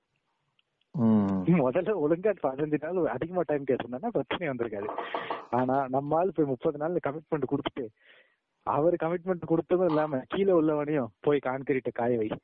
ஏதாச்சும் பண்ணு. எனக்கு தெரியாது நீ முப்பது நாள்ல காய வச்சே ஆகணும். அப்படின்னு சொன்னாங்கன்னு வச்சுக்கோங்க செம்ம கடி ஆகும். ரெண்டு பேத்துக்குமே பயங்கரமான ஸ்ட்ரெஸ். உங்களெல்லாம் நம்பி தானே நான் முப்பது நாள்னு சொன்னேன் அப்படின்னு கடைசி நம்மகிட்ட சொல்லுவாங்க. நான் சொன்னேன் நான் நாற்பத்தஞ்சு நாள் எத்தனை தடவை சொன்னேன்? தலப்பாட அடிச்சுட்டேன் கேட்டியா நீ அப்படின்னா கேட்க மாட்டாங்க. இது ஒரு அன்னெசரி ஸ்ட்ரெஸ்ஸுக்கான ரீசன் இந்த ஓவர் கமிட்மெண்ட் நான் கொண்டு வந்து கொடுத்துருவேங்க ரெண்டு வாரத்துல. உங்களுக்கு அவன் என்ன நாலு வாரம் சொல்றது? ரெண்டு வாரத்துல நான் கொண்டு வந்து தரேன் அப்படிம்பாங்க. பிஎம் லைட்டா லைட்டா அப்படியே ஃபீல் ஆகுதா? இந்த மாதிரி நம்ம எங்கேயோ பேசியிருக்கோமே அப்படின்ற மாதிரி. இல்ல அதான் நான் இப்ப சொல்ல வந்தது என்ன தொழில் போட்டியில மனிதர்கள் ஒருத்தரை ஒருத்தரை ஜெயிக்கிறதுக்கு ஆக்சுவலா புத்தி கூர்மையை யூஸ் பண்ணணும். பட் ஆனா நம்ம ஓவர் கமிட்மெண்ட் தான் யூஸ் பண்றோம். ஃபால்ஸ் ப்ராமிசஸ் சொல்லுவாங்கல்ல அந்த ஃபால்ஸ் ப்ராமிசஸ்ல ஆரம்பிக்கிற விஷயம் ஓவர் கமிட்மெண்டா கீழே வந்து முடியும். மேல இருக்கிறவங்க சொன்னா அது பேர் ஃபால்ஸ் ப்ராமிஸ் கீழே இருக்கிறவங்க அதே இதை சொன்னா அது பேர் ஓவர் கமிட்மெண்ட் அவ்வளவுதான் சூப்பர்ப்பா ஆ. இல்ல இல்ல வேலை இருக்கவங்க சொன்னா அது பேர் ஃபால்ஸ் ப்ராமிஸ் கிடையாதுங்க. ஸ்ட்ராட்டஜி தப்பாலாம் பேசக்கூடாது. நாற்பத்தஞ்சு நாள் கான்கிரீட் காயுமா முப்பது நாள்ல நம்ம காய வச்சோம்னா இவ்வளவு லாபம் இருக்கும். நம்ம முப்பது நாள்ல காய வைக்கிறோம் அப்படிமாங்க யோ. எப்படியா காய வைப்பீங்க? அதெல்லாம் கிடையாது. முப்பது நாள்ல காய வைக்கிறோம் அப்படிமாங்க அதுதான் ஸ்ட்ராட்டஜி அப்படிமாங்க ரைட் ஓகே நான் வாயால ஊடி காய வைப்பேன்டா. இதுல கூத்து என்னன்னா இது வேற சொல்லிடுவாங்க. அந்த. கம்பெனிக்காரன் எல்லாம் பண்ணா நீ பண்ண மாட்டியா? அப்படிம்பாங்க. யோ அவன் கான்கிரீட்டே போடலையா? அதெல்லாம் கிடையாது. அந்த கம்பெனிக்காரன் பண்ணிக்க நீ பண்ணணும். இந்த ப்ராமிசஸ்ன்றப்ப நான் வந்துடுறேன் இதுல எப்படி என்ன என்ன மாதிரி ப்ராமிசஸ்னா வந்து எல்லா ஃபீல்ட்லயும் போல இந்த ஃபீல்ட்லயும் அன்சர்டனிட்டி உள்ளது தானே. பட் வந்து ஹியூமன் கோஷன் நார்மலா இருக்கிறதுனால அது வந்து ரொம்ப பர்சனலா அட்டாக்கா இருக்கும். சரிங்களா? இப்ப நீங்க ஒரு கம்பெனியா நீங்க நீங்க சொல்ற மாதிரி காங்கிரீட் எக்ஸாம்பிள் எடுத்துக்கங்களேன். அது வந்துச்சுன்னு வச்சுங்க திரும்ப இன்னொரு தடவை போடுவீங்க எல்லாரும் சேர்ந்து விளாட போறீங்க. அது இங்க அப்படி கிடையாது. இப்ப நீ வந்து நீ வந்து அட்மிட் ஆப்பா மூணு நாள் உனக்கு சரியா இருப்பா இப்ப அன்னைக்கு அட்மிட் ஆயிரு. நாலு நாள்ல உனக்கு ஆபரேஷன் முடிஞ்சிடும் அஞ்சு நாள் எந்திரிச்சு வீட்டுக்கு போயிரு அப்படின்னு வச்சுங்க ஏதோ ஒரு காம்ப்ளிகேஷன் நடந்துருச்சு. ஏதோ எதிர்பார்க்காத ஒரு சிக்கல் வந்துருச்சு. அதுக்காண்டி ஒரு ஒரு நாள் ரெண்டு நாள் ஸ்டே கூட ஆயிடுச்சுன்னு வச்சுக்கோங்க. அவங்க அட்டண்டர் வந்து கேட்க மாட்டேன். அட்டண்டரோட சொந்தக்காரன் வந்து கேட்பேன். ஏண்டா நீ என்ன சொன்ன? நாலு நாள்ல வீட்டுக்கு அனுப்ப போறேன்னு சொன்னா இல்லையா? இப்ப என்ன ஏழு நாள் வச்சிருக்க? என்ன கொள்ளையடிக்கிறியா வச்சு? இது கேள்வி வரும். தப்பா தப்பா வைத்தியம் பார்த்துட்டாங்க. அவ்வளவுதான். ஆனா முதல்லயே நினைச்சேன். இந்த டாக்டர். பார்க்கும்போதே நினைச்சேன். எதுவுமே சொல்லாம போயிட்டாரு. அப்பவே தெரியும். இந்த ப்ராமிசஸ் அதை சொல்ற போல இந்த ஃபால்ஸ் ப்ராமிசஸ் வந்து நீங்க வந்து கமிட் பண்ண இது பெருசா கமிட் கமிட் பண்ணக்கூடாது. மோஸ்ட்லி பெரிய டாக்டர்ஸ் எல்லாம் யாரும் கமிட் ஆக மாட்டாங்க. அப்படி கமிட் ஆறாங்கன்னா இது வேரியபிள் தானேங்க எல்லாமே இதுல. எப்ப என்ன மாறும் அப்படின்றது சொல்ல முடியாது. பட் ஒரு எக்ஸ்பீரியன்ஸ்னால இது ஒண்ணும் ஆகாதுங்க அப்படின்னு ஒரு ஒரு டைம் டியூரேஷன் குடுக்குறாங்கன்னு வச்சுங்களேன் அதை எக்ஸீட் பண்றப்ப அது குடுக்குற ரெஸ்ட்லெஸ்னஸ் வந்து டைரக்டா எஃபெக்ட் ஆகும். ரெண்டு பேருக்குமே. Both the patient and the doctor இந்த இடத்துல நான் இந்த கோவிட் பத்தி பேசி ஆகணும். இந்த டயத்துல அஹ், என்னன்னா யாருக்குமே எதுவுமே தெரியல. அந்த அன்சர்டனிட்டி ஒரு லெவல் அளவுக்கு இருந்தது வந்து பயங்கரமா கூடிருச்சு. ஏன்னா யாருக்குமே. தெரியல புது வியாதி. இன்னைக்கு பார்க்க நல்லா இருக்கேன் நல்லா இருக்கீங்க நாளைக்கு போயிடலாம்னு சொல்லிட்டு போவாங்க அடுத்த நாள் ஆள் இருக்க மாட்டான். அது வந்து எக்ஸ்ட்ரீம் அன்சர்டனிட்டி அந்த மாதிரி சில சமயம் நடக்கும். ஆமா. அது ஒன் அண்ட் ஒன் ஆஃப் கேஸ்ன்ற இருந்தாலுமே அந்த அன்சர்டனிட்டிங்கிறது வந்து part of a doctor job அத வந்து பப்ளிக் வந்து கொஞ்சம் ரெஸ்பெக்ட் பண்ணணும். பப்ளிக். பொதுவா பண்றது இல்ல அண்ட் uh, ஒரு ஷாக்கிங் ஸ்டாட்டிஸ்டிக் என்னன்னா அதிகமா சூசைட் ஆகிற ஒரே ப்ரொஃபஷன் வந்து மெடிக்கல் ப்ரொஃபஷன் தான் அப்படிங்கிறது. இந்த ஓவர் கமிட்மெண்ட்ல வந்து இன்னொரு விஷயம் இருக்கு. இப்ப நீங்க வந்து ஒரு டாக்டர் இருந்துட்டீங்கன்னா நேர்ல வந்து மட்டும் நீங்க வந்து வைத்தியம் பார்க்க போறது இல்ல வீடியோல பண்ணுவீங்க போன்ல பண்ணுவீங்க எல்லாமே பண்ணுவீங்க. பிஎம்ஓ மேனேஜரா நான் எப்பயுமே கான்ஸ்டன்டா டச்ல இருக்க ஆளு. இப்ப திடீர்னு ஒரு ஃபோன் பண்ணிட்டு எனக்கு இந்த மாதிரி இருக்குப்பா இவங்களுக்கு இந்த பண்ணுது என்ன பண்ணலாம்? அப்படின்னு கேட்டாங்கன்னு வச்சுங்க அது எப்படின்னா வந்து நம்ம பக்கத்து வீட்டுக்காரருக்கு வந்து அன்னைக்கு வந்து வண்டி பிரேக் டவுன் ஆயிடுச்சு. வண்டி போறதுக்கு இல்லைன்னா நம்ம கொண்டு போய் விட்டு வருவோம்ல. அந்த மாதிரின்னு வச்சுக்கோ. இது வந்து ஒரு பிரச்சனை கிடையாது. அது ஒரு எப்படி சொல்ல ஒரு ஹெல்பிங் டெண்டன்சி மாதிரி போயிடும் அது வேலையா இருக்காது. ஹெல்பிங் டெண்டன்சியா போயிட்டு போயிடும் இன்னொரு இன்னொரு ரகம் இருக்கு இதுல. என்னன்னா என்னைக்காச்சும் பேசுவாங்க. என்னைக்காச்சும் பேசுறப்ப அப்படி ஒரு மாசத்துல ஒரு தடவை அப்படின்ற பட்சத்துல அப்படி மாசம் ஒரு தடவை பேசிட்டு இருக்கப்ப திடீர்னு ஒரு வருஷத்துல இந்த மாதிரி இதாயிடுச்சுப்பா இது என்ன பண்ணலாம் அப்படின்னு ஒரு மெடிக்கல் அட்வைஸ் கேட்பாங்க. அவங்க ஒரு ரகம். இன்னொரு ரகம் இருக்குது இதுல என்னன்னா உங்கள்ட்ட போன் பண்றது அவன் மெடிக்கல் அட்வைஸ் கேட்கறதுக்கு மட்டும்தான். இந்த ரகம் இருக்குல்ல இது வந்து ஒரு மைல்டா இன்ஃபீரியட் ஆகும். இவனா? ம், இங்க போன் பண்ணிட்டேன். சரி அவனுக்கு வயித்தால போயிட்டு இருக்கு ஓஹோ இவனா? ரைட்டு ஏற்கனவே போன தடவை தான் வந்து லைட்டா நெஞ்சரிச்சல் இருக்குன்னா இந்த தடவை என்ன பண்ண போறான்? இப்படி இந்த யோசனையோட தான் போனே எடுக்க வேண்டியதா இருக்கும்.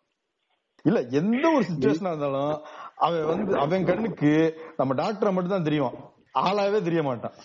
ஆமா அது அது அது வந்து ஒரு பெரிய பிரச்சனைங்க. அதாவது ப்ரொஃபஷன் வந்து உங்க ஐடென்டிட்டி ஆவறது எங்களை எனக்கோ மேனேஜருக்கோ அதெல்லாம் பெருசா தெரியாது. யாரும் எங்களை ரோட்ல பார்க்கும்போது ஏ மேனேஜரே எப்படிங்க அப்படிலாம் சொல்றது கிடையாது. ஆனா உங்க வாழ்க்கையில நீங்க எங்க போனாலும் நீங்க டாக்டர் தான். என்ன டாக்டர். எப்படி இருக்கீங்க? அப்படின்னு கேட்டுட்டு உடனே சொல்லிடுவாங்க. எனக்கு லைட்டா இந்த பக்கம் அப்படி இருக்கு. என்னவே அப்படிம்பாங்க உடனே. அது வந்து ஆக்குபேஷனல் ஹசார்டு மாதிரி தான் வச்சுக்கோங்க உங்களுக்கு. இப்போ இப்படியே போயிட்டு இருக்கும்போது இப்போ ஒரு முக்கியமான விஷயத்த இங்க நம்ம பேசி ஆகணும் இந்த கோவிட் டைம்ல என்னாச்சு அப்படின்னா இந்த nine to five job nine to five job அப்படின்னு சொல்லிட்டு பெருமையா சுத்திக்கிட்டு இருந்த எங்களை நைன் டு ஃபைவ் ஜாபா அப்படிலாம் கிடையாது. ஜாப் தான். அதுக்கு டைம்ங்கிறதே கிடையாது அப்படிங்கிற மாதிரி கோவிட் ஆக்கி விட்டுருச்சு. ஏன்னா ஒர்க் ஃப்ரம் ஹோம் அப்படின்னாங்க. ஆரம்பத்துல எல்லாரும் கொண்டாடலாம். ஏ ஒர்க் ஃப்ரம் ஹோம் ஹாய் ஊவிமாங்க சமைச்சு போட்டோ எல்லாம் போட்டுக்கிட்டு இருந்தாங்க. ஆனா காலப்போக்கில் என்னாச்சுன்னா ஒர்க் ஃப்ரம் ஹோம் அப்படிங்கிறது வந்து லிவிங் இன் தி ஆபீஸா மாறிடுச்சு. என்னாச்சுன்னா அதாவது வாட்ஸ்அப்ல மீம் மட்டுமே அனுப்பிக்கிட்டு இருந்ததுல டபக்குன்னு ஆபீஸ்க்குன்னு ஒரு வாட்ஸ்அப் குரூப் வந்துச்சு. ஆபீஸ் விஷயங்கள் வாட்ஸ்அப்ல வர ஆரம்பிச்சது. இதனால என்ன ஆகுது? இது வந்து ஒர்க்ல இருந்து எங்களால டிஸ்கனெக்டே பண்ண முடியல அப்படிங்கிற மாதிரி. இப்ப பாருங்க இப்ப நம்ம பிஎம் கூட என்ன பண்ணிட்டு இருக்காப்லன்னா டீம்ஸ் மீட்டிங் தான் இருக்காப்ல லைட்டா அப்பப்போ மியூட் அன் பண்ணிட்டு வந்து பாட்காஸ்ட் பேசிட்டு திருப்பி டீம்ஸ் மீட்டிங் போறாரு. நைட்டு பதினோரு மணிக்கு கேட்டா யூஎஸ்ல என் கிளையண்ட் கூட பேசிட்டு இருக்கேன் அப்படிம்பாரு. இல்ல ஏற்கனவே ஐடில டைம் ஜோன் வேற வேற இல்ல. அந்த ஆள் வந்து இப்ப எட்டு மணி நேரத்துக்கு பன்னெண்டு மணி நேரம் வேலை பார்த்துக்கிட்டு எட்டு மணி நேரம் சம்பளம் வாங்கிட்டு இருக்காப்ல இதுல ஒர்க் ஃப்ரம் ஹோம் அப்படின்னு கொண்டாந்து எந்த டைம் ஜோன்லனாலும் வேலை பாரு இருபத்தி நாலு நேரம் வேலை பாருங்கிற மாதிரி கொண்டு வந்து விட்டாங்க. ஆனா இதுல பிரச்சனை என்னன்னா இவரு இந்த இந்த ஜெனரேஷனை சேர்ந்தவர் இவரோட பாஸ் போன தலைமுறையை சேர்ந்தவர். அவர் இந்த இந்த தலைமுறை இடைவெளினாலே நிறைய பிரச்சனை வருது. அவங்களால மாடர்ன் ப்ராப்ளம்ஸ் புரிஞ்சுக்கிட்டவே முடியாது. முன்னாடி அஞ்சு மணிக்கு ஆபீஸ விட்டு வெளியே போயிட்டான் அப்படின்னா தம்பி நாளைக்கு காலையில சீக்கிரம் வந்து முடிச்சு கொடுப்பா அப்படின்னு சொன்ன ஆளு இப்ப அஞ்சு மணி ஆயிடுச்சுன்னு வச்சுக்கோங்களேன் ஒர்க் ஹோம் தானப்பா பண்ற? ஒரு எட்டு மணி ஒன்பது மணி போல அனுப்பிடு போதும் அப்படின்றாங்க. இதுல பிரச்சனை என்னன்னா இந்த மாதிரி ஒன்பது மணிக்கு தர்றான் பாத்தீங்களா? அவனை வந்து அவன் அருமையான உழைப்பாளி. எப்படி உழைக்கிறான் பாரு அப்படின்றாங்க. டேய் அவன் வேற வழி இல்லாம வளர்த்துக்கிட்டு இருக்கான். அது தப்புடா அப்படிங்கறது வந்து அவங்களுக்கு புரியவே மாட்டேங்குது. இன்னமும் சில பேர்லாம் இருக்காங்க. ஆபீஸ்க்கு யாரு எத்தனை மணிக்கு வரா எத்தனை மணிக்கு போறாங்கிறதெல்லாம் உட்காந்து கவனிப்பாங்க. அவன் எங்க வேலை பாக்குறான் அவன் தான் சீக்கிரம் கிளம்பி பேசுறானே அப்படின்றாங்க. ஆபரேஷன்ல வந்துகிட்டு யோ எதையும் எதையும் கனெக்ட் பண்ற? அப்படின்னா புரிஞ்சுக்கிட மாட்டேன்றாங்க. வேலை அதுக்கு உண்டான நேரத்துல அப்ப பாக்கணும் அவ்வளவுதான் வேலை. நீ பாத்துக்கிட்டே இருந்தாதான் நீ நல்லா உழைக்கிற அப்படிங்கறதெல்லாம் வந்து உண்மையிலேயே ரொம்ப மோசமான விஷயம். இதுல கொடுமை என்னன்னா சின்ன வயசுல இருந்து நீங்க அப்படியே தான் குரூம் பண்ணப்பட்டு ம். லீவ் எடுக்காம வந்தவனுக்கு பிரைஸ் கொடுக்கறது. இந்த பக்கத்து வீட்டு பையனை பாரு சாயங்கா காலையில அஞ்சு மணிக்கு படிக்கிறான் நைட்டு எட்டு மணிக்கும் படிக்கிறான் படிச்சுக்கிட்டே இருக்கான். அவன் படிச்சுக்கிட்டே இருக்கான்னா அவன் மக்கு பைய மார்க் வாங்கினான்றது தான் உண்மையான விஷயம். ஆனா இப்படியே எல்லாத்தையும் வளர்த்து விட்டுட்டு ஆபீஸ் போனதுக்கு அப்புறம் அவனுக்கு வந்து லீவ் எடுக்கணும் அப்படின்னா அவனுக்கு குட்டுது வீட்டுக்கான ஒரு ம். லீவ் எடுனா யோசிக்கிறான். அந்த. மாதிரி க்ரூம் பண்ணி விட்டுறாங்க. இந்த மாதிரி ஒர்க்கஹாலிக்கா இருக்கிறத வந்து அப்படியே குளோரிஃபை பண்ணி வச்சிருக்காங்க. அது வந்து ரொம்ப ரொம்ப ரொம்ப ரொம்ப தப்பு. இல்ல நீங்க வந்து ஒர்க் ஃப்ரம் ஹோம் பத்தி சொன்ன உடனே நீங்க ரொம்ப எலாபரேட்டா பேசுறீங்க நான் ரெண்டே வார்த்தையில சொல்றேன். ஒர்க் ஃப்ரம் ஹோம் எப்போ விடியுதுன்னு தெரியல எப்போ முடியுதுன்னு தெரியல. நீங்க அடுத்து ஒரு முக்கியமான அந்த ஒர்க்கஹாலிக் டாபிக் வந்ததுக்கு சொல்றேன்.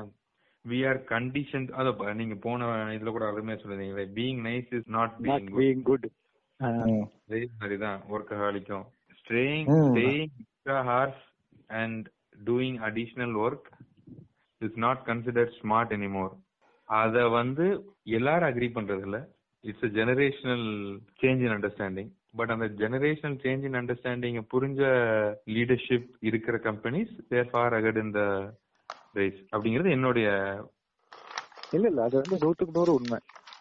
இதை நான் எதுக்கு சொல்ல வரேன் அப்படின்னா இந்த ஜெனரேஷன் டெண்டன்சி இவங்க சேஞ்ச் பண்ணல. அது ஒரு விஷயம். இதனால என்ன ஆகுது? இவங்க வந்து அதே எக்ஸ்பெக்டேஷனோட வர்றாங்க. கீழே இருக்கவன் வந்து அடுத்த தலைமுறையில இருந்து வேலைக்கு வந்திருக்கான். அவனுக்கு இதை பார்த்தா என்ன லூஸ்தனமா பேசிட்டு இருக்கான் அப்படின்ற மாதிரி இருக்காங்க இந்த கேப் வந்து நிறைய ஸ்ட்ரெஸ் கிரியேட் பண்ணும். இது இது இது வந்து எப்போ இன்னும் ப்ராப்ளமேட்டிக் ஆகுதுன்னு பாத்தீங்கன்னு வச்சுங்களேன் ஆபீஸ் பாலிடிக்ஸ் அப்படி லைட்டா இது மேல தூவி விட்டீங்கன்னு வச்சுங்க. பயங்கரமான பயங்கரமான பிரச்சனையா வரும். இது. இந்த பழைய தலைமுறை ஆளு இந்த புது தலைமுறையில இருந்து வேலை பார்த்துட்டு இருக்க பையனுக்கு அப்ரேஷனுக்கு வந்து உட்காருவாரு. நீதான் சனிக்கிழமை எல்லாம் வந்துருவியே. நீதான் அஞ்சரைக்கே கிளம்பி போயிருவியே. நீ என்ன வேலை பார்த்தேன்னு எனக்கு தெரியாதா அப்படின்பாரு. ஆனா இந்த வந்து எட்டு மணி வரைக்கும் ஒருத்தர் உட்காந்துருப்பான் தெரியுமா ஆபீஸ்ல நிறைய. ஆபரேஷன் வாங்கணும்ட்டு அந்த பக்கம் என்ன பண்ணோம்? காலையில ஆபீஸ் வரும். ஆபீஸ்ல டீ குடிக்கும் காபி குடிக்கும். இங்க போய். நின்னு பேசும் அங்க போய் நின்னு பேசும். ஆபீஸ் பூரா விளாண்டோம். சாயங்காலம் அஞ்சு மணி ஆனதுக்கு அப்புறம் லேப்டாப் லைட்டா ஓபன் பண்ணி கொஞ்சம் ஒரு மூணு மணி நேரம் ஒரு நாளைக்கு ஒருத்தனுக்கு மூணு மணி நேரம் தான் வேலை இருக்கும். அந்த. மூணு மணி நேரம் வேலையை அவர் ஆறு மணிக்கு மேல பண்ணுவாரு. பண்ணிட்டு மூடி வச்சுட்டு அடுத்து கிளம்பி போயிருவாரு. கேட்டா அவர். ஹார்ட் ஒர்க்கர் அப்படிம்பாங்க. நீ முட்டா பைய அவன் ஹார்ட் ஒர்க்கர் எங்க இந்த இவங்க என்னன்னா ஒரு ஒர்க் எத்திக் அப்படின்றதையும் ஒர்க் லைஃப் பேலன்ஸையும் ரொம்ப போட்டு குழப்புறாங்க. ஒர்க் எத்திக்னா என்னங்க? நல்லா புடிச்சீங்க நல்லா புடிச்சீங்க. சரியான பாயிண்ட் ஒர்க் எத்திக்னா என்னங்க? நீங்க வந்து ஒரு நல்ல உழைப்பாளி. சரிங்களா? நீங்க அவங்க வர்ற சொல்ல நேரத்துல நீங்க வர்றீங்க உங்களுக்கு கொடுக்கப்படுற வேலையை நீங்க முடிக்கிறீங்க. இருக்கிற நேரத்துல எஃபிசியண்டா இருக்கிறது. அத மேக்ஸிமைஸ் பண்றதுதான் ஒர்க் எத்திக் இல்லையா? இவனும் ஆனா இப்ப தொழில் தர்மம். ஆனா இது எப்படி பரிசீலனை பண்ணப்படுதுன்னா ஒரு அதாவது ஒரு ஆளு பயங்கரமான உழைப்பாளியா இருக்காருன்னு வச்சுங்க அவர் வந்து நம்ம அந்த பாஸ் பாக்குற நேரம் முழுக்க அவர் கண்ணுல மட்டுமே பட்டுக்கிட்டே இருக்கணும். அவர் எப்ப போறாரோ அது வரைக்கும் அவர் இருக்கணும். குடும்ப வாழ்க்கைன்னே ஒண்ணு இருக்கக்கூடாது. ஒர்க்குன்றது அதாவது வேலை தான் அவருக்கு முதன்மையா வரணும். அப்படி அப்படி இருக்கிறது தான் கரெக்டான ஆட்டிடியூடு அப்படின்றத வந்து இது வந்து ரொம்ப சிக்னிஃபை பண்ணுது. இந்த இடத்துல இது போட்டு குழப்புறாங்க. ஒர்க் எத்திக்ன்றது என்னது? ஒர்க் லைஃப் பேலன்ஸ்ங்கிறது என்னது? புரிஞ்சுக்காம இது ரெண்டுமே வந்து ஒண்ணுதான்.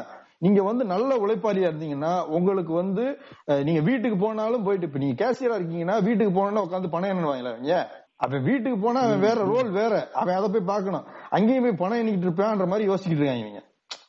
இப்ப நம்ம சைட்ல எப்படின்னா இப்ப ஒர்க் ஸ்ட்ராங் ஒர்க் கத்திக்கினா என்னவா இருக்கணும்? இப்போ உங்க நீங்க சர்ஜனா இருக்கீங்க அப்படின்னா என்ன சர்ஜரி பண்றீங்களோ அதுக்கு முந்த மாதிரி ப்ரிப்பேர் பண்ணி வைப்பீங்க. அதுக்கு ப்ரிப்பேர் பண்ணுவீங்க. நேர நேரத்துக்கு போக போறீங்க.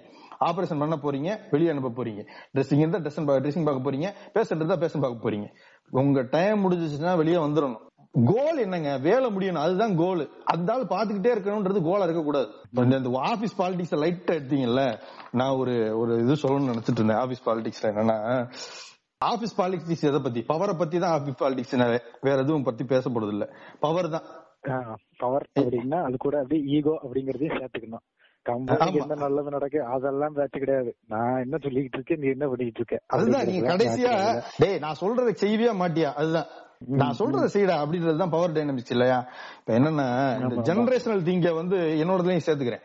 ஜெனரேஷனல் திங்கிங் எப்படி வருதுன்னு சொல்றேன். ஃபார் எக்ஸாம்பிள் இப்ப ஒரு ஆபரேஷன் தியேட்டருக்கு போறீங்கன்னு வச்சுக்கோங்க. ஹையர் கேடர் போஸ்ட்ல எல்லாம் முக்காவாசி இன்னமும் வந்து மேல் டாக்டர்ஸ் தான் இருப்பாங்க. ஃபார் எக்ஸாம்பிள் இப்போ சர்ஜன் இருக்காங்க. சர்ஜன் வந்து மோஸ்ட்லி மேலா இருப்பாங்க. அனஸ்தட்டிஸ்ட் வந்து எந்த ஜென்டரா வேணா இருக்கலாம். பட் இவங்களோட ஹெல்பிங் ஒர்க் ஃபோர்ஸா வருவாங்கல்ல. நர்சஸ் டெக்னீஷியன்ஸ் லைட் அட்ஜஸ்டர்ஸ் இப்ப ஏதாச்சும் ஒரு ஸ்பெசிபிக் எக்யூப்மெண்ட் எடுத்து வரீங்கன்னா அதை அஹ், அதை பாக்குற டெக்னீஷியன் இவங்க எல்லாருமே வந்து ஃபீமேல் ஸ்டாஃபா இருப்பாங்க. இங்க என்னன்னா ஒரு ஒரு பவர் இம்பேலன்ஸ் எப்பயுமே இருந்துட்டே இருக்கும் எனக்குள்ள பட் இந்த இடத்த வந்து ஆர்கானிக்கா ரிலாக்ஸ்டா வச்சுக்கணும் அப்படி சர்ஜன் நினைக்கிறாருன்னு வச்சுங்க இங்க மெடிக்கல் டிராமாஸ் எல்லாம் பாக்குறீங்கல்ல தியேட்டர் எல்லாம் காட்டுவாங்க. காட்டினீங்கன்னா பாட்டு போட்டுக்கிட்டு இருப்பாங்க அப்படியே பேசிக்கிட்டே ஜாலியா சர்ஜரி எல்லாம் பண்ணுவாங்கல்ல. அந்த அட்மாஸ்பியர் இங்க நம்மளுக்கு எப்படி லோக்கலைஸ் ஆகும்னா அந்த அட்மாஸ்பியர் வந்து இந்த ஆள் வந்து ஒரு பெரிய சர்ஜனா இருப்பாருங்க. வருவாரு. அந்த இடத்த அவர் ரிலாக்ஸ் ஆக்கி எல்லாரையும் வந்து கொஞ்சம் ஃப்ரீயா ஃபீல் பண்ண வைக்கணும்னா இவங்க என்னென்ன பண்ணுவாங்கன்னா தேவையில்லாம புறணி பேசுவாங்க. செம்ம காமெடியா இருக்கும் ஆபீஸ் அப்படியே ஆபீஸ் பாலிடிக்ஸ்ல இருந்து லைட்டா அப்படியே ஆபீஸ் காசிப்புக்கு வந்திருக்கீங்க. வெரி குட் இல்ல புறணி பேசுவாங்க. தேவையில்லாம பேசுவாங்க. இந்த டெக்னீஷியன் நம்ம எப்ப பார்த்தாலும் போன் நோடிட்டே இருக்கு. என்ன விஷயம்? அந்த ஸ்டாஃப் அந்த தம்பி டெக்னீஷியன் தம்பி என்ன வீட்ல என்ன பிரச்சனை? இப்ப அதெல்லாம் உனக்கு தேவையா? சரியா? இல்ல அவர் என்னன்னா அவர் வந்து அவருக்கு தெரிஞ்ச அளவுல அவங்க அந்த அட்மாஸ்பியரை வந்து கம்ஃபர்டபுளா ஃபீல் பண்ண வைக்கணும் அப்படின்னு நினைக்கிறாரு. இதுல மேஜர் பிரச்சனை என்னன்னு வச்சுக்கோங்களேன். இந்த இடத்துல பவர் டைனமிக்ஸ் எப்படி வந்துரும்னா இவரு இவங்க இருக்க ஃபீமேல் ஸ்டாஃப் எல்லாம் வந்து எப்படி பெர்சீவ் பண்ணுவாருன்னு வச்சுங்க. His knowledge of knowing other gender அப்படின்றது வந்து த்ரூ தர் ஸ்பௌஸ் ஐஸ் தான். அவங்க கனவு ஆமா. அவர் மனைவியோட கண்கள் வழியா தான் இவங்க எல்லாரையுமே ஜட்ஜ் பண்ணுவாரு. ஓகே இப்படி இப்படி இது சொன்னா இவங்களுக்கு கரெக்டா வரும். இது இது பேசினா இவங்க ரொம்ப இதா கேட்பாங்க. இது இதா பேசினா இவங்க ஜாலியா ஆவாங்க ஏன்னா இங்க வந்து எல்லாரும் சேர்ந்து வேலை பார்க்கிற ஆர்கானிக்கான இடம் முக்காவாசி அமையவே இல்லை. இப்பதான் அதெல்லாம் மாறுதுன்னு வச்சுக்கோமே. இப்ப உங்க ஹெச்ஓடியா இருக்கிறவர் வந்து இன்னமுமே வந்து ஒரு கம்யூனிகேஷன் மிஸ்மேட்ச் இருந்துகிட்டே இருக்கும். அடுத்த ஜெண்டர் கூட பேசுறப்ப. இல்ல உங்க இன்னொன்னு என்னோட ஃபீல்டுக்குன்னே உள்ள தனியான விஷயம் ஒண்ணு சொல்லிடுறேன். என்னன்னா உங்களுக்கு ஒரு ஸ்டூடெண்ட் இருக்காப்ல அவர் நல்லா பெருசாயிட்டே வர்றாருன்னு வச்சுங்களேன் அவர் வந்து இப்ப நீங்க எல்லாரும் ஒரே ஏரியால இருந்து வர்ற ஆளா இருந்தீங்கன்னா அவரு உங்களை அவுட் சைன் பண்ண கூடாது அப்படின்றது வந்து உள்ளூர் இருந்துகிட்டே இருக்கும். இது இதுதானங்க மிகப்பெரிய ஆபீஸ் பாலிடிக்ஸ் உள்ளூர இருந்துட்டே இருக்கும். உள்ளூர் இருந்துட்டே இருக்கும். அவர் எவ்வளவு பெரிய இடத்துக்கு போனாலும் அவன் ஏன் ஸ்டூடெண்ட்ரான்னு சொல்றதுல ஒரு பெருமை இருக்கு ஒரு பெருந்தன்மை இருக்கு. ஆனா. அந்த அது- வந்து அது வந்து ஒரு சேச்சுரேட்டடான இடம். இவ்வளவு பேர் தான் இருக்காங்க அப்படின்னா இவனுக்கு என்னை விட பெருசா பேர் வந்துருச்சுன்னா நாளைக்கு இவனை தேடி போவாங்க எனக்கு மார்க்கெட் போயிடும் அப்படின்ற பயம் உள்ளூர் இருந்துட்டே நான் தான் பேட்டக்காரன் பேசுறேன். அந்த பயலுக்கு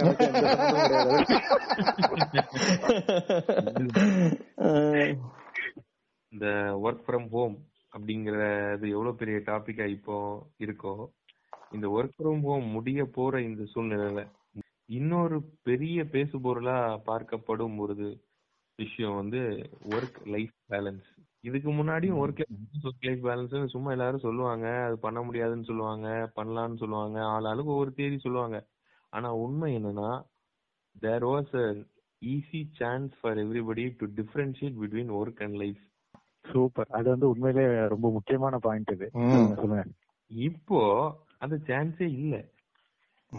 Work has become life and life has become work அதனாலயே நம்ம பாதி பேர் கன்ஃபியூஸ் ஆயிட்டோம்.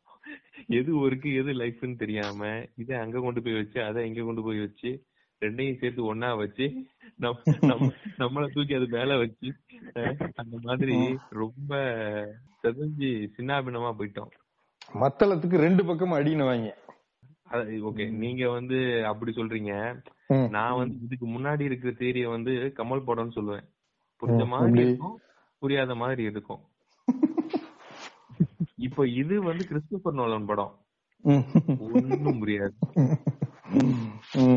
ஒர்க் லைஃப் பேலன்ஸ் இதுதான் அப்படிங்கிற ஒரு முடிவுலயே நிறைய பேர் நிறைய முடிவுகளை இப்ப எடுக்கிறாங்க வேலை மாறுறதாகட்டும் வேலையை விடுறதாகட்டும் நமக்கு இந்த ஸ்ட்ரீம் செட் ஆகாது வேற ஸ்ட்ரீமுக்கு போறதாகட்டும் இந்த. மாதிரி நிறைய டிஸ்ரப்டிவான முடிவுகள் இயற்கையுடைய கோர்ஸ்ல இருந்து அப்படியே மாறக்கூடிய முடிவுகள் இதே இது ஒரு மூணு வருஷம் முன்னாடி அவங்க யோசிச்சிருந்தாங்கன்னா அவங்களுக்கு தோணி இருக்காது பட் இப்போ வந்து மக்களுடைய பார்வை டுவர்ட்ஸ் ஒர்க் லைஃப் பேலன்ஸ் மாறி இருக்கு. நாலு பேர் நாலு பேர் தான் தூக்கி போறானுங்க அந்த நாலு பேர் யாருன்னு தெரியல. இப்படி ஒரு என்ன நடக்குதுன்னு தெரியா தெரி தெரியாம இருக்கிற ஒரு வாழ்க்கையில இருக்கிற கொஞ்ச நாள் நம்ம ஃபேமிலி கூட ஸ்பெண்ட் பண்ணுவோம். My life takes more priority then ஒர்க்னு சில பேர் முடிவு பண்றாங்க. அந்த மாதிரி ஒர்க் ஒர்க் லைஃப் பேலன்ஸுக்கு நிறைய பெர்ஸ்பெக்டிவ் இந்த கோவிட் காலத்துல கிடைச்சிருக்கு. அந்த மாதிரி அது வந்து ஒரு ஒரு ரொம்ப டிபேட்டபிள் ரொம்ப தாட் ப்ரோவோக்கிங் டாபிக்கா இப்போ மாறி இருக்கு ஒர்க் லைஃப் பேலன்ஸ் இந்த ஒர்க் லைஃப் பேலன்ஸ் இவர் வந்து சொன்னார்ல நிறைய பேர் முடிவு வழக்கத்துக்கு மாறான முடிவு எடுக்கிறாங்க அப்படின்ட்டு. இதெல்லாம் வந்து த கிரேட் ரெசிக்னேஷன் அப்படின்னு சொல்லி மெக்கின்சியன் கம்பெனி வந்து பெரிய ஆர்டிகலாவே இதை ரிசர்ச் பண்ணி ஸ்டடி பண்ணிருக்காங்க. போன வருஷம் இந்த கோவிட் லாக்டவுன் அண்ட் கோவிட் லாக்டவுனுக்கு அப்புறம் பாத்தீங்கன்னா பல பேர் பேப்பர் போட்டிருக்காங்க கம்பெனில. அதுல வந்து பாதி பேரோட ரியலைசேஷன் என்னன்னா இதுதான். இதுக்காண்டி நான் இவ்வளவு சம்பாதிக்கிறேன். ஏன் நான் இவ்வளவு கஷ்டப்படுறேன்? ஏன் இந்த வேலையை நான் பார்க்கணும்? எனக்கு வந்து இவ்வளவு இவ்வளவு ஸ்ட்ரெஸ்ஸோட நான் வேலை பார்க்கறது அவசியமா அப்படின்னு நிறைய பேர் யோசிச்சிருக்காங்க. இந்த சம்பளம் டெவலப்மெண்ட் அதுக்காண்டி வேலை மாறுறது போய். இதுக்கா நான் வேலை பாக்குறேன் அப்படிங்கிற மாதிரி ஒரு மைண்ட் செட் எல்லாத்துக்கும் வந்து எல்லாரும் மாறி இருக்காங்க. சோ அதனால இந்த கிரேட் ரெசிக்னேஷன் பத்தி நீங்க கூகுள் பண்ணீங்கனாலே போதும். எக்கச்சக்க ஆர்டிகல் வரும் உங்களுக்கு. கிரேட் ரெசிக்னேஷன் என்ன கிரேட் ரெசிக்னேஷன்னா வந்து நீங்க என்ன நினைப்பீங்க? ஏதோ ஒரு கண்ட்ரில இப்படி ரெசிக்னேஷன் இல்ல இல்ல. உலகம் பூரா எல்லா கம்பெனிலயும் பேப்பர் போட்டிருக்கான். ஏன் பேப்பர் போட்டிருக்கான் அப்படின்னா ஒரு சில பேர் தான் வந்து வேற வேற higher position better job opportunity இதெல்லாம் பேசியிருக்காங்க. பட் மேக்சிமம் சொன்னது எனக்கு மன நிம்மதி வேணும். அதனால. நான் அந்த வேலையை விட்டு போறேன் அப்படின்ற மாதிரி போறாங்கன்னா சோ இது ஏன் இந்த அளவுக்கு இது முக்கியமா வருது அப்படின்னா ஆரம்பத்திலேயே பிஎம் வந்து அருமையா சொன்னாரு. எனக்கு. வந்து இந்த வேலையை விட்டுட்டு என்னால வெளியே வர முடியும் அப்படின்றது. நீங்க வந்து உங்க அப்பா காலத்துல எல்லாம் பாத்தீங்கன்னு வச்சுங்களேன் இங்க காலையில வேலைக்கு போவாங்க சாயங்காலம் வருவாங்க வந்து குளிச்சு முடிச்சிட்டாங்கன்னா முடிச்சுட்டு சாப்பிடறதுக்கு உட்காந்து எந்திரிச்சிட்டாங்கன்னா அதுக்கப்புறம் அவங்களுக்கு அவங்க வேலைக்கும் சம்பந்தமே கிடையாது. ம். நம்மகிட்ட எதுவுமே சொல்ல மாட்டாங்க. பாதி பேருக்கு அவங்க அப்பா என்ன வேலை பார்த்தாங்கன்னு தெரியாது. அந்த மாதிரிதான் இருந்திருக்கு. நல்லா யோசிச்சு பாத்தீங்கன்னா. இப்ப பாத்தீங்கன்னு வச்சுங்களேன் குழந்தை கூட சொல்லலாம். அப்பா மீட்டிங்ல இருக்காரு. அப்படின்ட்டு. சோ அது ஏன் அப்படின்னா டீம்ஸ் மீட்டிங்ல இருக்காரு. வந்து குழந்தைங்க கேமரா வந்து ஆன் பண்றது. குழந்தைங்க வந்து பாச திட்டுறது. இந்த மாதிரி ஆக்டிவிட்டிஸ் எல்லாம் நிறைய நடந்திருக்கு? அப்பா இவன் தான் ஒண்ணு டார்ச்சர் பண்றானா? அப்படின்னு வந்து இல்ல இதெல்லாம் நடந்ததுங்க. என் ஒய்ஃபோட காலேஜ்ல என் ஒய்ஃபோட கம்பெனில ஒரு டீம்ஸ் மீட்டிங் நடந்துட்டு இருந்தது. அப்போ ஒருத்தங்களோட குழந்தை வந்து அந்த மீட்டிங்ல இருந்த பெரிய ஆளோட பேரை சொல்லி அவரா? டார்ச்சர் பண்றாரா அப்படின்னு கேட்டுட்டு போச்சு. என்னடா குழந்தையெல்லாம் விட்டு திட்ட விடுறீங்க அப்படின்னு நினைச்சிருப்பாரு அவரு பட் இருந்தாலும் இல்ல இது ஏன் இப்ப சொல்றேன் அப்படின்னா அந்த மாதிரி ஒர்க்கும் லைஃபும் இந்த மாதிரி பின்னி பிணைஞ்சு போச்சு. இந்த கோவிட் ரீசன்னால சில பேர்த்துக்கு இதை விட்டுட்டு போகணுங்கிற ரியலைசேஷன் வந்தாலும் பல பேரால இந்த மாதிரி வேலையெல்லாம் பொசுக்கெல்லாம் விட முடியாது. நிறைய பேருக்கு நிறைய கமிட்மெண்ட்ஸ் எல்லாம் இருக்கும். சோ அவங்களுக்கு எல்லாம் நான் என்ன சொல்ல வரேன் அப்படின்னா அக்செப்ட் பண்ணிக்கோங்க. உங்க ஒர்க் ஒர்க்கும் லைஃபும் ஒன்னாயிருச்சு அப்படின்ட்டு. இல்ல நான் பிரிச்சே ஆகணும். இது இப்படித்தான் இருக்கணும் அப்படின்னு நீங்க நினைச்சீங்கன்னா அது வந்து ரொம்ப கஷ்டம். அண்ட் இதுல முக்கியமான விஷயம் என்னன்னா அந்த ஒரு ஆங்ஸைட்டி இருந்துச்சு. எனக்கெல்லாம். எனக்கெல்லாம் ரொம்ப ஸ்பெசிஃபிக்கா நான் சொல்லணும்னா எனக்கு ரொம்ப ஸ்பெசிஃபிக்கா இருந்தது என்னன்னா இந்த நோட்டிபிகேஷன் அப்படிங்கிற ஒரு சனி. போன்ல டிங்னு ஒரு நோட்டிபிகேஷன் வந்ததுன்னா அப்படியே பீதி ஆகும். என்ன ஆச்சோ ஏதாச்சோ அப்படின்ட்டு. கோவிட் டைம் ஃபுல்லா இதான் பிரச்சனை. இப்போ பேசிட்டு இருந்தா கூட மேனேஜருக்கு பின்னாடி இருந்து இன்ட்ரோல கூட மேனேஜருக்கு வந்து டிங் அடிச்சிருக்கும் சவுண்ட் இன்ட்ரோ கேட்டாங்க தெரிஞ்சிருக்கும். அந்த மாதிரி எப்ப பார்த்தாலும் நோட்டிபிகேஷன் வந்துகிட்டே இருக்கும். நான் நோட்டிபிகேஷன் ஆஃப் பண்ணிட்டேன். அதெல்லாம் வந்து எனக்கு ரொம்ப ஹெல்ப்ஃபுல்லா இருந்துச்சு.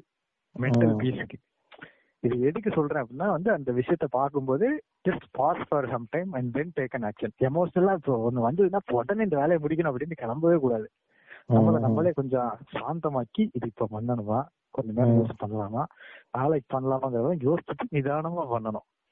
ஒர்க் ஃப்ரம் ஹோம்ல பெரிய பிரச்சனை என்னன்னா ஒரு நோட்டிபிகேஷன் வரும் ஒரு இமெயில் வந்ததுன்னா அந்த மூடு ஃபுல்லா போயிடும் ஒரு ஆளோட போன் வந்துச்சுன்னா என்னடா வாழ்க்கை அப்படிங்கிற ரேஞ்சுக்கு மாறிடும் அந்த மாதிரி இதெல்லாம் வந்து கொஞ்சம் கட்டுப்படுத்திக்கணும். நீங்களே உங்களுக்கு ஒரு வரையறை ஒரு டிசிப்ளின் வச்சுக்கணும். இந்த டைம்ல நான் வேலை மட்டும்தான் பார்ப்பேன்.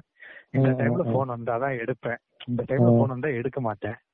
இது நீங்க வச்சு நீங்க இந்த டிசிப்ளின் வச்சுக்கிட்டாலும் உங்களுக்கு மேல உள்ளவங்ககிட்ட இதை நீங்க தெளிவா கம்யூனிகேட் பண்ணணும். சார் இந்த டைம்ல வந்தாதான் நான் பண்ணுவேன். அப்படிங்கறது நீங்க சொன்னாதான் மேல உள்ளவன் வந்து அத மதிப்பான். நீங்க சொல்லவே இல்லைன்னு வச்சுக்கீங்களேன். அவன் வந்து எப்ப போன் பண்ணாலும் எடுப்பான். எப்பனாலும் பண்ணி கொடுத்துருவாங்கிற மைண்ட் செட்ல அந்த ஆள் பாட்டு சுத்திக்கிட்டு இருப்பான். உனக்கு மேல உள்ள உன்னோட வாழ்க்கை ரொம்ப மிசரபிள் ஆயிரும். It is nothing but basically you define how others treat you அவ்வளவுதான். நீ தான் டிஃபைன் பண்ணணும். மொத்தம் உன்னை எப்படி பார்க்கணும் அப்படிங்கிறது. இப்ப ஒர்க் லைஃப் பேலன்ஸ் வந்து என் ப்ரொஃபஷன்ல வேற மாதிரி வந்தது. இப்ப மேஜரா பேசுவோம் இப்ப. டாக்டர் ஏன் டாக்டர் கல்யாணம் பண்ணிக்கிறாங்க? டாக்டர் டாக்டர் தான் இப்ப கல்யாணம் பண்ணிக்கிறாங்க இல்லையா? Ninety percent of the time யாருமே வந்து டாக்டர் வந்து வேற ப்ரொஃபஷன்ல இருக்கவங்க பண்றது குறைஞ்சிருச்சு. ஏன்னா வந்து உங்களோட பெட்டர் ஹாஃப் வந்து they can understand at least understand what your work demands அப்படின்றது தெரிஞ்சிருக்கணும். அதை தெரிஞ்சுக்கிட்டு அண்டர்ஸ்டாண்ட் பண்ற ஆளா இருந்தா மட்டுமே பர்சனல் லைஃப்னு ஒண்ணு இருக்க வாய்ப்பு இருக்கு. அங்கேயும் பிரச்சனை வந்துச்சுன்னா அங்கேயே காலி. நீங்க வந்து இப்ப நீங்க ஒரு ஸ்பெஷலைசேஷன் பண்ணிருக்கீங்க. உங்களுக்கு ஒரு செட் ஆஃப் ஸ்கில்ஸ் இருக்குன்னு வச்சுக்கோமே. உங்க டைம் வந்து உங்க கையில இருக்காது. எப்படி சொல்றேன்னா உங்களுக்கு டிமாண்ட் இருந்துட்டே இருக்கும். இப்ப நீங்க ஒரு ஒரு ரிமோட் ஏரியால இருக்கிற ஒரு ஒரு ஸ்கில்ஃபுல்லான சர்ஜன் வச்சுக்கோங்க. சர்ஜன் எடுத்துக்கோங்க. உங்களுக்கு வந்து இப்ப கேஸ் வருது. எப்ப வேணாலும் வரலாம். அப்படி வந்துச்சு அப்படின்னா அவங்க இப்ப உங்களை கூப்பிடுறாங்கன்னு வச்சுங்க நீங்க போயே ஆகணும். பணம் சம்பாதிக்கிறதுக்கு மட்டும் இல்ல. பணம் சம்பாதிக்கிறது ரெண்டாவது இது. உங்கள்ட்ட தான் அந்த ஸ்கில் இருக்கு. உங்களாலதான் அந்த வேலை செய்ய முடியும். அப்பனா நீங்க அதை போய் செய்யணும். இதை அண்டர்ஸ்டாண்ட் பண்ணிக்கிற ஆளா இருக்கணும். இதை அண்டர்ஸ்டாண்ட் பண்ணாதான் உங்களுக்கு ஒரு பேலன்ஸ் வரும். எங்களுக்குலாம் என் கூட எல்லாம் ஒரு சர்ஜன் ஒர்க் பண்ணாரு. அவங்க ஒய்ஃப் அவரோட ஒய்ஃப் வந்து பிசிஷியன் அவங்களும் பெரிய பிசிஷியன் இவர் பெரிய சர்ஜன் இவர் வந்து இவரோட டியூட்டி வந்துருச்சுனாலே ஓட்டி ஸ்டாஃப் எல்லாம் பயந்துருவாங்க. இவர் வந்துட்டாப்லனாலே வார்டுல ஏதாச்சும் ஒரு கேஸ் வச்சிருப்பாங்க இல்லைங்க. எலக்டிவா இவர் வந்து இப்பதான் வந்திருக்காரு. ஒர்க் அப் பண்ணிட்டு ஒரு ரெண்டு நாள் கழிச்சு போடலாம் கேஸ் அப்படின்லாம் வச்சிருப்பாங்க. இவர் அந்த நாள் இருந்தாரு. அவர் டியூட்டி வந்துருச்சுங்க. எல்லா கேஸையும் தூக்கி போட்டு பண்றாரு ஒரு ஒரு நாளைக்கு அந்த நைட்டு மட்டும் மூணு கேஸ் எடுப்பாரு மினிமம் ஓட்டி ஸ்டாஃப் எல்லாம் ஓஞ்சு போய் உட்காந்துருப்பாங்க ஐயோ அவர் வந்துட்டாருன்ட்டு. இத வந்து அவங்க ஒய்ஃப் ஒத்துக்குவாங்க. ஓகே இன்னைக்கு அவர் டியூட்டில இருக்காப்ல அதனால அவர் பண்ணுவார். நாளைக்கு அவருக்கு ஆஃப் நாளைக்கு என் கூட இருப்பார். இது அவங்க புரிஞ்சுக்குவாங்க. அது புரிஞ்சுக்கிட்டா தான் ஒர்க் லைஃப் பேலன்ஸ் செட் ஆகும். பேசிக்கலா இவங்க இவங்க எல்லாம் கல்யாணம் பண்ணிக்கணும் நாங்க சொல்ல வரல. நாங்க சொல்ல வர்றதோட பாட்டம் என்னன்னா உங்களோட வேலை என்னங்கறத உங்க பார்ட்னர் புரிஞ்சுக்கிறதுங்கிறது வந்து ரொம்ப முக்கியம். கரெக்ட் அது அவங்க ஒரு நியாயம் இருக்கும். ஆமா ஆமா. அதுல அப்பதான் ஒர்க்கும் இருக்கும் லைஃபும் இருக்கும். இல்ல ஏதாச்சும் ஒண்ணுதான் இருக்கும். அன்வைண்டிங்னு நான் இது அன்வைண்டிங்கிறது வந்து ரொம்ப முக்கியம். அன்வைண்டிங்னு நான் எதை சொல்ல வரேன் அப்படின்னா ஆபீஸ்க்குன்னு ஒரு மைண்ட் செட் இருக்கு. வீட்டுக்குன்னு ஒரு மைண்ட் செட் இருக்கு. ஆபீஸ் மைண்ட் செட் விட்டு வீட்டு மைண்ட் செட்டுக்கு வர்றதுதான் அந்த அன்வைண்டிங் அது எதுவானாலும் இருக்கலாம். முதல்ல அது என்ன இருந்துச்சுன்னா இந்த ஆபீஸ்ல இருந்து வீட்டுக்கு வர்ற டைமா இருந்தது. இப்போ ஒர்க் ஃப்ரம் ஹோம்ங்கிறதுனால நீங்க வேணா வேலையெல்லாம் முடி வச்சுட்டு வெளியே ஒரு வாக்குக்கு போகலாம் உங்களுக்கு பிடிச்ச ஏதாவது ஒரு ஆக்டிவிட்டி வேலையை முடிச்சுட்டு அந்த ஆக்டிவிட்டியை பண்ணி முடிச்சிட்டீங்க அப்படின்னா வந்து வீட்டு மைண்ட் செட்டுக்கு மாறிடுவீங்க. அப்படிங்கிற மாதிரி ஒரு ஆக்டிவிட்டி அவசியம். ஒரு ஆள் நீங்க ஒரு வேலைக்கு செய்றீங்கன்னு வச்சுங்க ஒரு நாளைக்கு ஃபைனைட் அமௌண்ட் ஆஃப் எனர்ஜி தான் உங்க கையில இருக்கு. எல்லா எனர்ஜியுமே நீங்க ஒர்க்லயே நீங்க ஸ்பெண்ட் பண்ணிட்டீங்கன்னு வச்சுக்கோங்க. வீட்டுல வந்து நீங்க அப்பாடான்னு படுக்கிறது பேர் தான் வீடா? கிடையாது. அங்க டைம் அங்க ஆள் இருக்காங்க. அங்க மனுஷங்க இருக்காங்க. உங்க கூட வாழ்றவங்க இருக்காங்க. அவங்க எல்லாம் பார்த்து பழகணுமா இல்லையா? மத்த ப்ரொஃபஷன்ல அன்வைண்டிங் அப்படின்றது தெரியல. நான் பார்த்த அளவுல வந்து மெடிக்கல் ப்ரொஃபஷன் வந்து ஹைலி ஸ்ட்ரெஸ்ஃபுல்லான ஜாப் ஏற்கனவே மேனேஜர் சொன்னாப்புல போல சூசைட் ரேட் ஜாஸ்தி உள்ள ஒரு ப்ரொஃபஷன் இது. பட் வந்து என்னன்னா ஒரு பேரமௌண்ட் அமௌண்ட் ஆஃப் ப்ரெஷர்ல நீங்க உள்ள போட்டாலும் அத டீல் பண்றத கொஞ்சம் கொஞ்சமா அவங்க இவங்க சைடுல ஓரளவு கத்திருக்காங்க. ஃபுல்லி எக்யூப் ஆகல. எந்த ப்ரொஃபஷன் போலயுமே. இதுலயுமே வந்து எப்படி டீல் பண்றதுல ஃபுல்லா எக்யூப் ஆகலைனாலும் சம்வே ஆர் அதர் அவங்க வந்து கொஞ்சம் மத்த ப்ரொஃபஷனோட கொஞ்சம் பெட்டரா ஹேண்டில் பண்றாங்க. இப்ப இந்த கோவிட் டைம்ஸ்ல எல்லாம் பாத்தீங்கன்னா ஒரு கவர்மெண்ட் டாக்டருக்கு எல்லா ப்ரொஃபஷன்லயுமே அன்சர்டிலிட்டி இருக்கும் நம்ம சொல்லியிருக்கோம். அந்த டயத்துல வந்து. Accept medical ப்ரொஃபஷன்ல acceptable uncertainty okay but COVID டைம்ஸ்ல வந்து அந்த கையேறு நிலை இருக்குல்ல. நீங்க என்ன செஞ்சாலும் அதை ஒண்ணும் பண்ண முடியாதுன்ற ஒரு நிலை இருக்குல்ல. அது ரொம்ப மேலோங்கி இருந்தது. அது ரொம்ப மேலோங்கி இருந்தது. அது குடுக்குற மென்டல் டோலை வந்து எவ்வளவு நாள் அவங்க தாங்கிக்கிற முடியும்ன்றது தெரியல. நிறைய பேருக்கு பிரேக் டவுன்லாம் ஆச்சு. Physical mentally they they broke down அதுக்கு மத்தது ஒரு காரணம். நீங்க யோசிச்சு பாருங்களேன். இப்ப உங்களுக்கு தெரிஞ்ச ஒரு டாக்டர் இப்ப ஒரு ஏதாச்சும் ஒரு பிஎஸ்சில இருக்க டாக்டர் பாத்தீங்க பாத்துட்டீங்கன்னா தெரிஞ்சிருக்கும். அவருக்கு அந்த டயத்துல வந்த கால்ஸ் எல்லாம் பாத்தீங்கன்னு வச்சுங்களேன் எல்லா நேரம் போன் வந்துட்டே இருக்கும். பேஷண்ட் கண்டிஷன் எப்படி இருக்கு? எந்த ஹாஸ்பிட்டல் அட்மிட் பண்ணலாம்? சிலிண்டர் ஓட்டு சிலிண்டர் அவைலபிலிட்டா இருக்கா? பேசிக்கிட்டே இருந்தாங்க. அவங்க போனே வைக்கல. அந்த மாதிரி ஒரு இது இருந்துச்சு. என் என் ஃப்ரெண்ட்ஸ் ஆல்மோஸ்ட் எல்லாருமே வந்து இந்த கோவிட் டியூட்டி பார்த்தவங்க எல்லாருமே they went counselling some had medications அவங்க மெடிகேஷன்ஸ் எடுக்க ஆரம்பிச்சாங்க. அவ்வளவு வந்து. மென்டலி டிமாண்டிங்கா இருந்தது.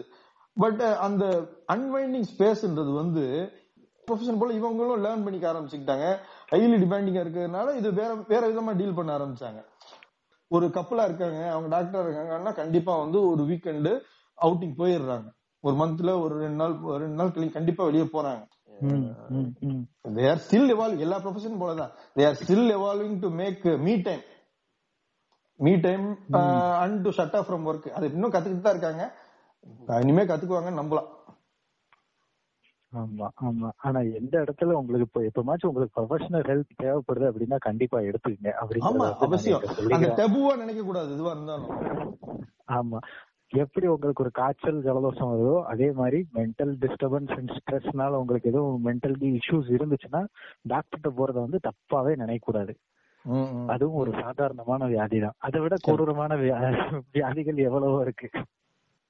பிஎம் நீங்க சொல்லுங்க பிஎம். அன்வைண்டிங் அன்வைண்டிங் வந்து ரொம்ப ரொம்ப அவசியம் ஆயிப்போச்சு. ஏன்னா நம்ம வந்து முண்டேன் ஆக்டிவிட்டிஸ் அப்படின்னு சொல்லி சொல்லுவாங்கல்ல. திரும்ப திரும்ப ஒரே விஷயத்த பண்றது. அதுல வேற ஒரு சேஞ்ச் ஆஃப் மைண்டே இல்லாம ஒரே விஷயத்த நிறைய பேர் இப்ப நம்ம பண்றதுனால அன்வைண்டிங் ரொம்ப ரொம்ப அவசியம். And some people unwind in their own way சில பேர் வந்து தனியா உட்காந்து யோசிச்சாலே அன்வைண்ட் ஆயிடுவாங்க. சில பேர் வந்து ஃபேமிலியோட வெளிய போனா அவங்களுக்கு ஒரு அன்வைண்டிங் எக்ஸ்பீரியன்ஸ் இருக்கும். சில பேருக்கு ஃப்ரெண்ட்ஸை மீட் பண்ணி இல்ல ஃப்ரெண்ட்ஸ்ட போன்ல பேசினாலே அன்வைண்டிங் எக்ஸ்பீரியன்ஸ் இருக்கும். So people have, have their own choices, their own ways of unwinding. But at the end of it, unwinding ரொம்ப முக்கியம். இப்பதான் யோசிச்சேன். இப்பதான் ஞாபகம் வருது எனக்கு. இந்த அன்வைண்டிங் ப்ராசஸ் நம்மளுக்கு முந்தின ஜெனரேஷன்லயுமே இருந்திருக்கு. அவங்களுக்கு ரிலிஜன்ற பேர்ல இருந்திருக்கு. ஆமா ஆமா எங்க அப்பா எல்லாம் வந்து வேலைக்கு போயிட்டு வந்தாங்கன்னு வச்சுங்களேன் நேரா போவாங்க குளிப்பாங்க குளிச்சுட்டு வந்து சாமி கும்பிடுவாங்க நெத்தியில ஒரு பட்டை போடுவாங்க அதுக்கப்புறம் வந்து உட்கார்ந்து சாப்பிட உட்காந்துருவாங்க அவ்வளவுதான். அது மட்டும் இல்லைங்க. அவங்களோட இப்ப unwinding. வீக்கெண்ட் வந்துட்டு வச்சுங்களேன் ஒரு மாசத்துக்கு ஒரு நாள் எப்படி நீங்க கோயில் போயிருவீங்க? ஆமா ஆமா ஆமா ஆமா அது இந்த வெள்ளி சனி இப்படி அப்படி அப்படி அது அது அப்படிதான் அவங்க வச்சிருந்தாங்க. அதுதான். அவங்களோட பிசிக்கல் ஆக்டிவிட்டி எக்ஸசைஸ் பண்ணணும்னா கோயில சுத்தி நடந்துட்டு வந்துருவாங்க. இந்த மாதிரி அது வந்து எல்லாத்துக்குமே ஒரு. வடிகாலா இருந்துச்சு. பட் இந்த அது ஒரு ஒரு ஜெனரேஷனல் ஷிஃப்ட் இல்ல அது. அந்த ஸ்பேஸ் இப்ப இல்ல. ஆமா. ஆமா ஆமா ஆமா இப்ப எனக்கு ஆபீஸ் இருந்தப்ப எனக்கு அன்வைண்டிங் வந்து இந்த ட்ரெயின்ல ரிட்டர்ன் வரும்போது உட்காந்து படம் பார்ப்பேன் புக் படிப்பேன் இல்ல டாக்டருக்கு போன் பண்ணி பேசுவேன். இந்த மாதிரி தான் நம்ம வேலைகள் அன்வைண்டிங் எல்லாம் போய்கிட்டு இருந்தது. ம், ம், ம், ம். சிஎம் So, நீங்க எப்படி அன்வைண்ட் பண்ணுவீங்க? நம்ம அன்வைண்டிங் ஒண்ணுதான். அது என்னன்னு பாட்காஸ்ட் லிசனர்ஸ் எல்லாருக்குமே தெரியும். என்ன சாப்பிடுவீங்க? எதுவா இருந்தாலும் விருப்பப்பட்டா சாப்பிடுவேங்க. இல்ல ஆமா அதான். discrimination அப்படின்றாரு. சரி இன்னும் இன்னும் இல்லன்னா நாங்க இவ்வளவு இன்னும் இவ்வளவு பேசுறோமே இதெல்லாம் பார்த்தா ஆபீஸ் வேலைக்கே போக கூடாது போலயே அப்படின்னு எல்லாரும் நினைச்சிட போறாங்க. என்ன பாசிட்டிவ் நோட்டுங்கிற மாதிரி ஆபீஸ்ல உள்ள சில நல்ல விஷயங்கள் எல்லாம் கட கட கடன்னு லிஸ்ட் பண்ணிட்டு நம்ம அப்படியே முன்னாடி போயிட்டே இருப்போம். நானு அதுல ஆரம்பிக்கிறேன். ஆபீஸ்ல வந்து எனக்கு பிடிச்ச விஷயம் என்ன அப்படின்னா என்னோட வேலையில நான் வந்து ப்ரொக்யூர்மெண்ட்ல இருக்கேன். அதாவது வந்து பர்ச்சேசிங்ல இருக்கேன். என்னோட வேலையில எனக்கு பிடிச்சது என்னன்னா ஒவ்வொரு தடவையும் வேற வேற ஆட்களோட பேசுவேன். வேற வேற விஷயங்கள் வாங்குவேன். அது வந்து எனக்கு ரொம்ப பிடிக்கும். It gives way to meet different people from different parts of the world. Okay south ஆப்பிரிக்கால எனக்கு சில ஆட்கள்லாம் பொருளாம் பேசியிருக்கிறேன் ஜப்பான்ல உள்ளவங்க எல்லாம் பேசியிருக்கிறேன் அப்ப. அவங்க அவங்களோட கலாச்சாரத்தை பத்தி எல்லாம் தெரிஞ்சுக்கிறது வந்து எனக்கு ரொம்ப பிடிக்கும் அதை விட இன்னொரு முக்கியமான விஷயம் என்னன்னா. ஆபீஸ்ல உங்களுக்கு ஃபார்ம் ஆகிற ஃப்ரெண்ட் சர்க்கிள் இருக்குல்ல.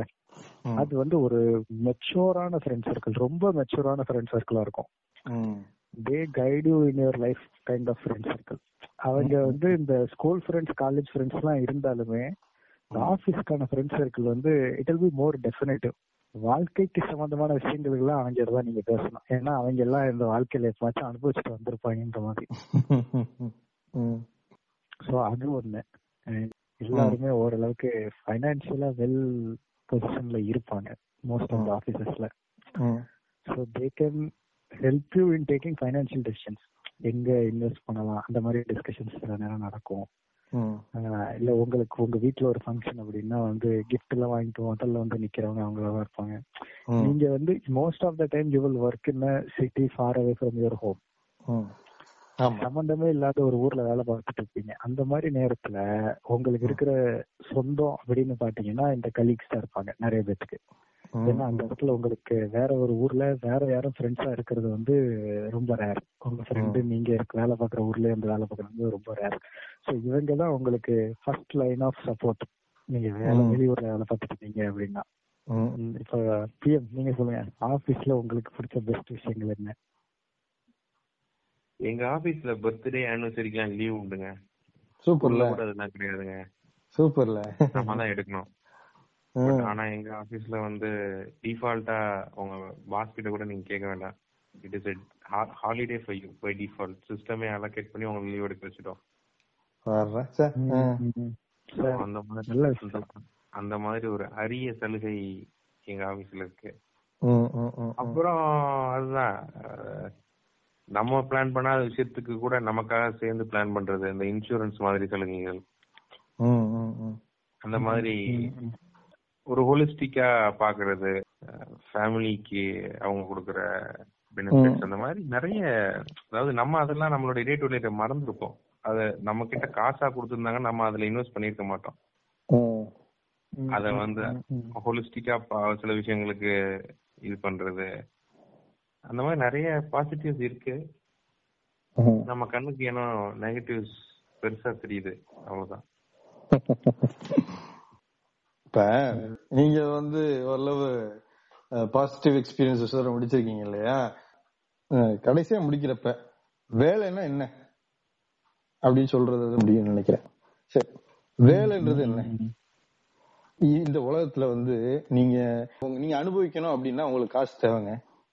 அந்த காசு உங்க கைக்கு வரணும்னா அதை ஈட்டுற ப்ராசஸ் தான் உங்களோட வேலை. It is an means to an end சரியா? இப்ப என்னன்னா வந்து பேஷனோட தான் ஒர்க் பண்ணணும். பேஷன் தான் எல்லாம் இந்த மாதிரி எல்லாம் பேசிட்டு இருக்காங்க.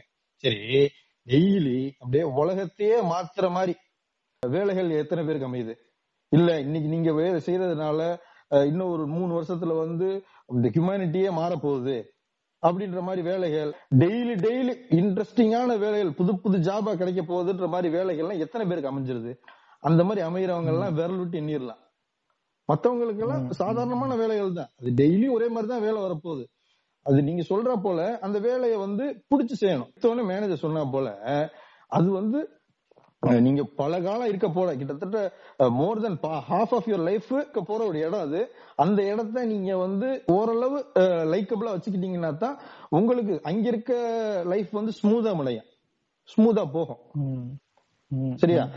அதனால நீங்க வந்து அந்த இடத்த உங்க லைக்கபிளா வச்சுக்கிறன்றது நியாயமான விஷயம்.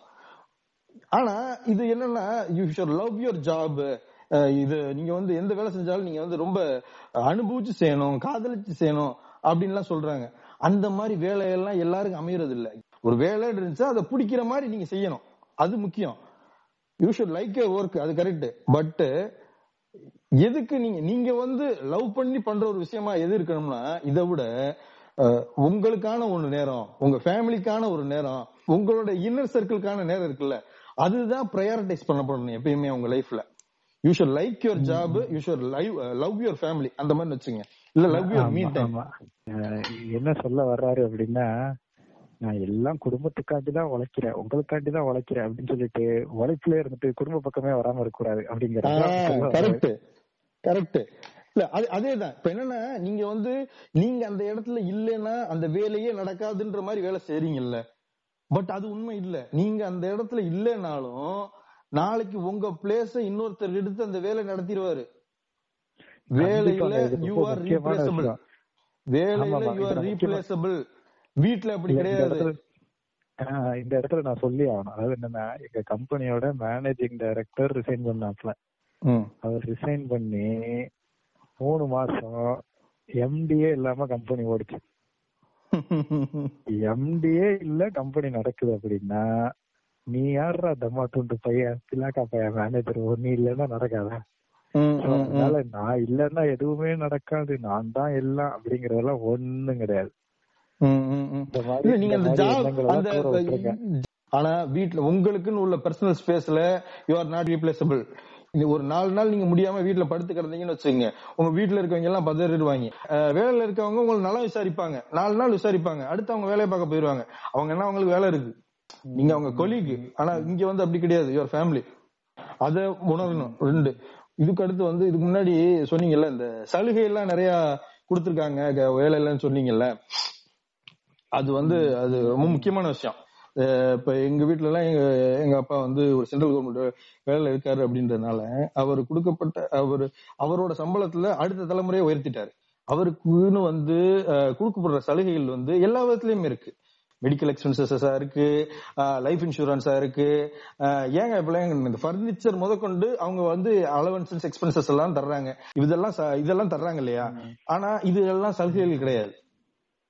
இதெல்லாம் வந்து கொடுக்க வரையறை பண்ணிருக்காங்க ஏற்கனவே. இந்த வேலையை இதை செஞ்சிருக்காங்க அப்படின்னா இவங்களுக்கு இதெல்லாம் கொடுக்கணும் அப்படின்றது வரையறை. இத வந்து அவங்க ஒண்ணும் இனாமா கொடுக்கல. சரி உங்க லைஃப்ன்றது ரொம்ப ஃபைனைட் அமௌண்டான டைம் உங்கள்ட்ட இருக்க பிக்கஸ்ட் கமாடிட்டி வந்து டைம் நீங்க உங்கள்ட்ட இருக்க மிகப்பெரிய விற்பனை பொருள் உங்க நேரம் மட்டும்தான். அத நீங்க ஒருத்தருக்காண்டி கொடுக்குறீங்கன்னா அதை வேல்யூ பண்றதுக்கு உங்களோட எம்ப்ளாயர் இது இதெல்லாம் தரணும். அது நியாயமானது. அது சலுகைகள் கிடையாது உங்க உரிமைகள். சும்மா ஒண்ணும் வாங்கிடல இத. யூனியன் எல்லாம் இருந்தது இதுக்குன்ட்டு. சண்டை போட்டு வாங்கினாங்க. இன்னமுமே ஓல்ட் ஏஜ் ப்ரொஃபஷன்ல உள்ள யூனியன்ஸ் இன்னும் ரொம்ப ஸ்ட்ராங்கா இருக்கு. சும்மா சொல்லக்கூடாது. பேங்கிங் ஸ்ட்ரைக் பண்ணாங்கன்னா ஸ்தம்பிக்குது. மெடிக்கல் ப்ரொஃபஷன்ஸ் ஸ்ட்ரைக் பண்ணாங்கன்னா திரும்பி பாக்குது. பட் நியூ ஏஜ் ப்ரொஃபஷன்ல யூனியனைசேஷன் ரொம்ப ரொம்ப ரொம்ப கம்மி. அதை யாரும் விருப்பப்படுறது கிடையாது. அந்த நிலைமை எல்லாம் மாறணும். சரி இதெல்லாம் சொல்லியாச்சுல கடைசியில என்ன என்ன சொல்றேன்னா ஒரு ஜாப் அப்படின்றது உங்களோட டெசிக்னேஷன் அந்த வேலை தான் நீங்கன்றது கிடையாது. உங்க ஜாப்ன்றது உங்க ஐடென்டிட்டி ஆகக்கூடாது. நீங்க அதுக்கு மேல அதுக்கு வெளியே. அதை நீங்க புரிஞ்சுக்கிட்டு வேலை பார்க்கணும். அவ்வளவுதான். சூப்பர்பா. தேனாம்பேட்டை சூப்பர் மார்க்கெட் இறங்கு.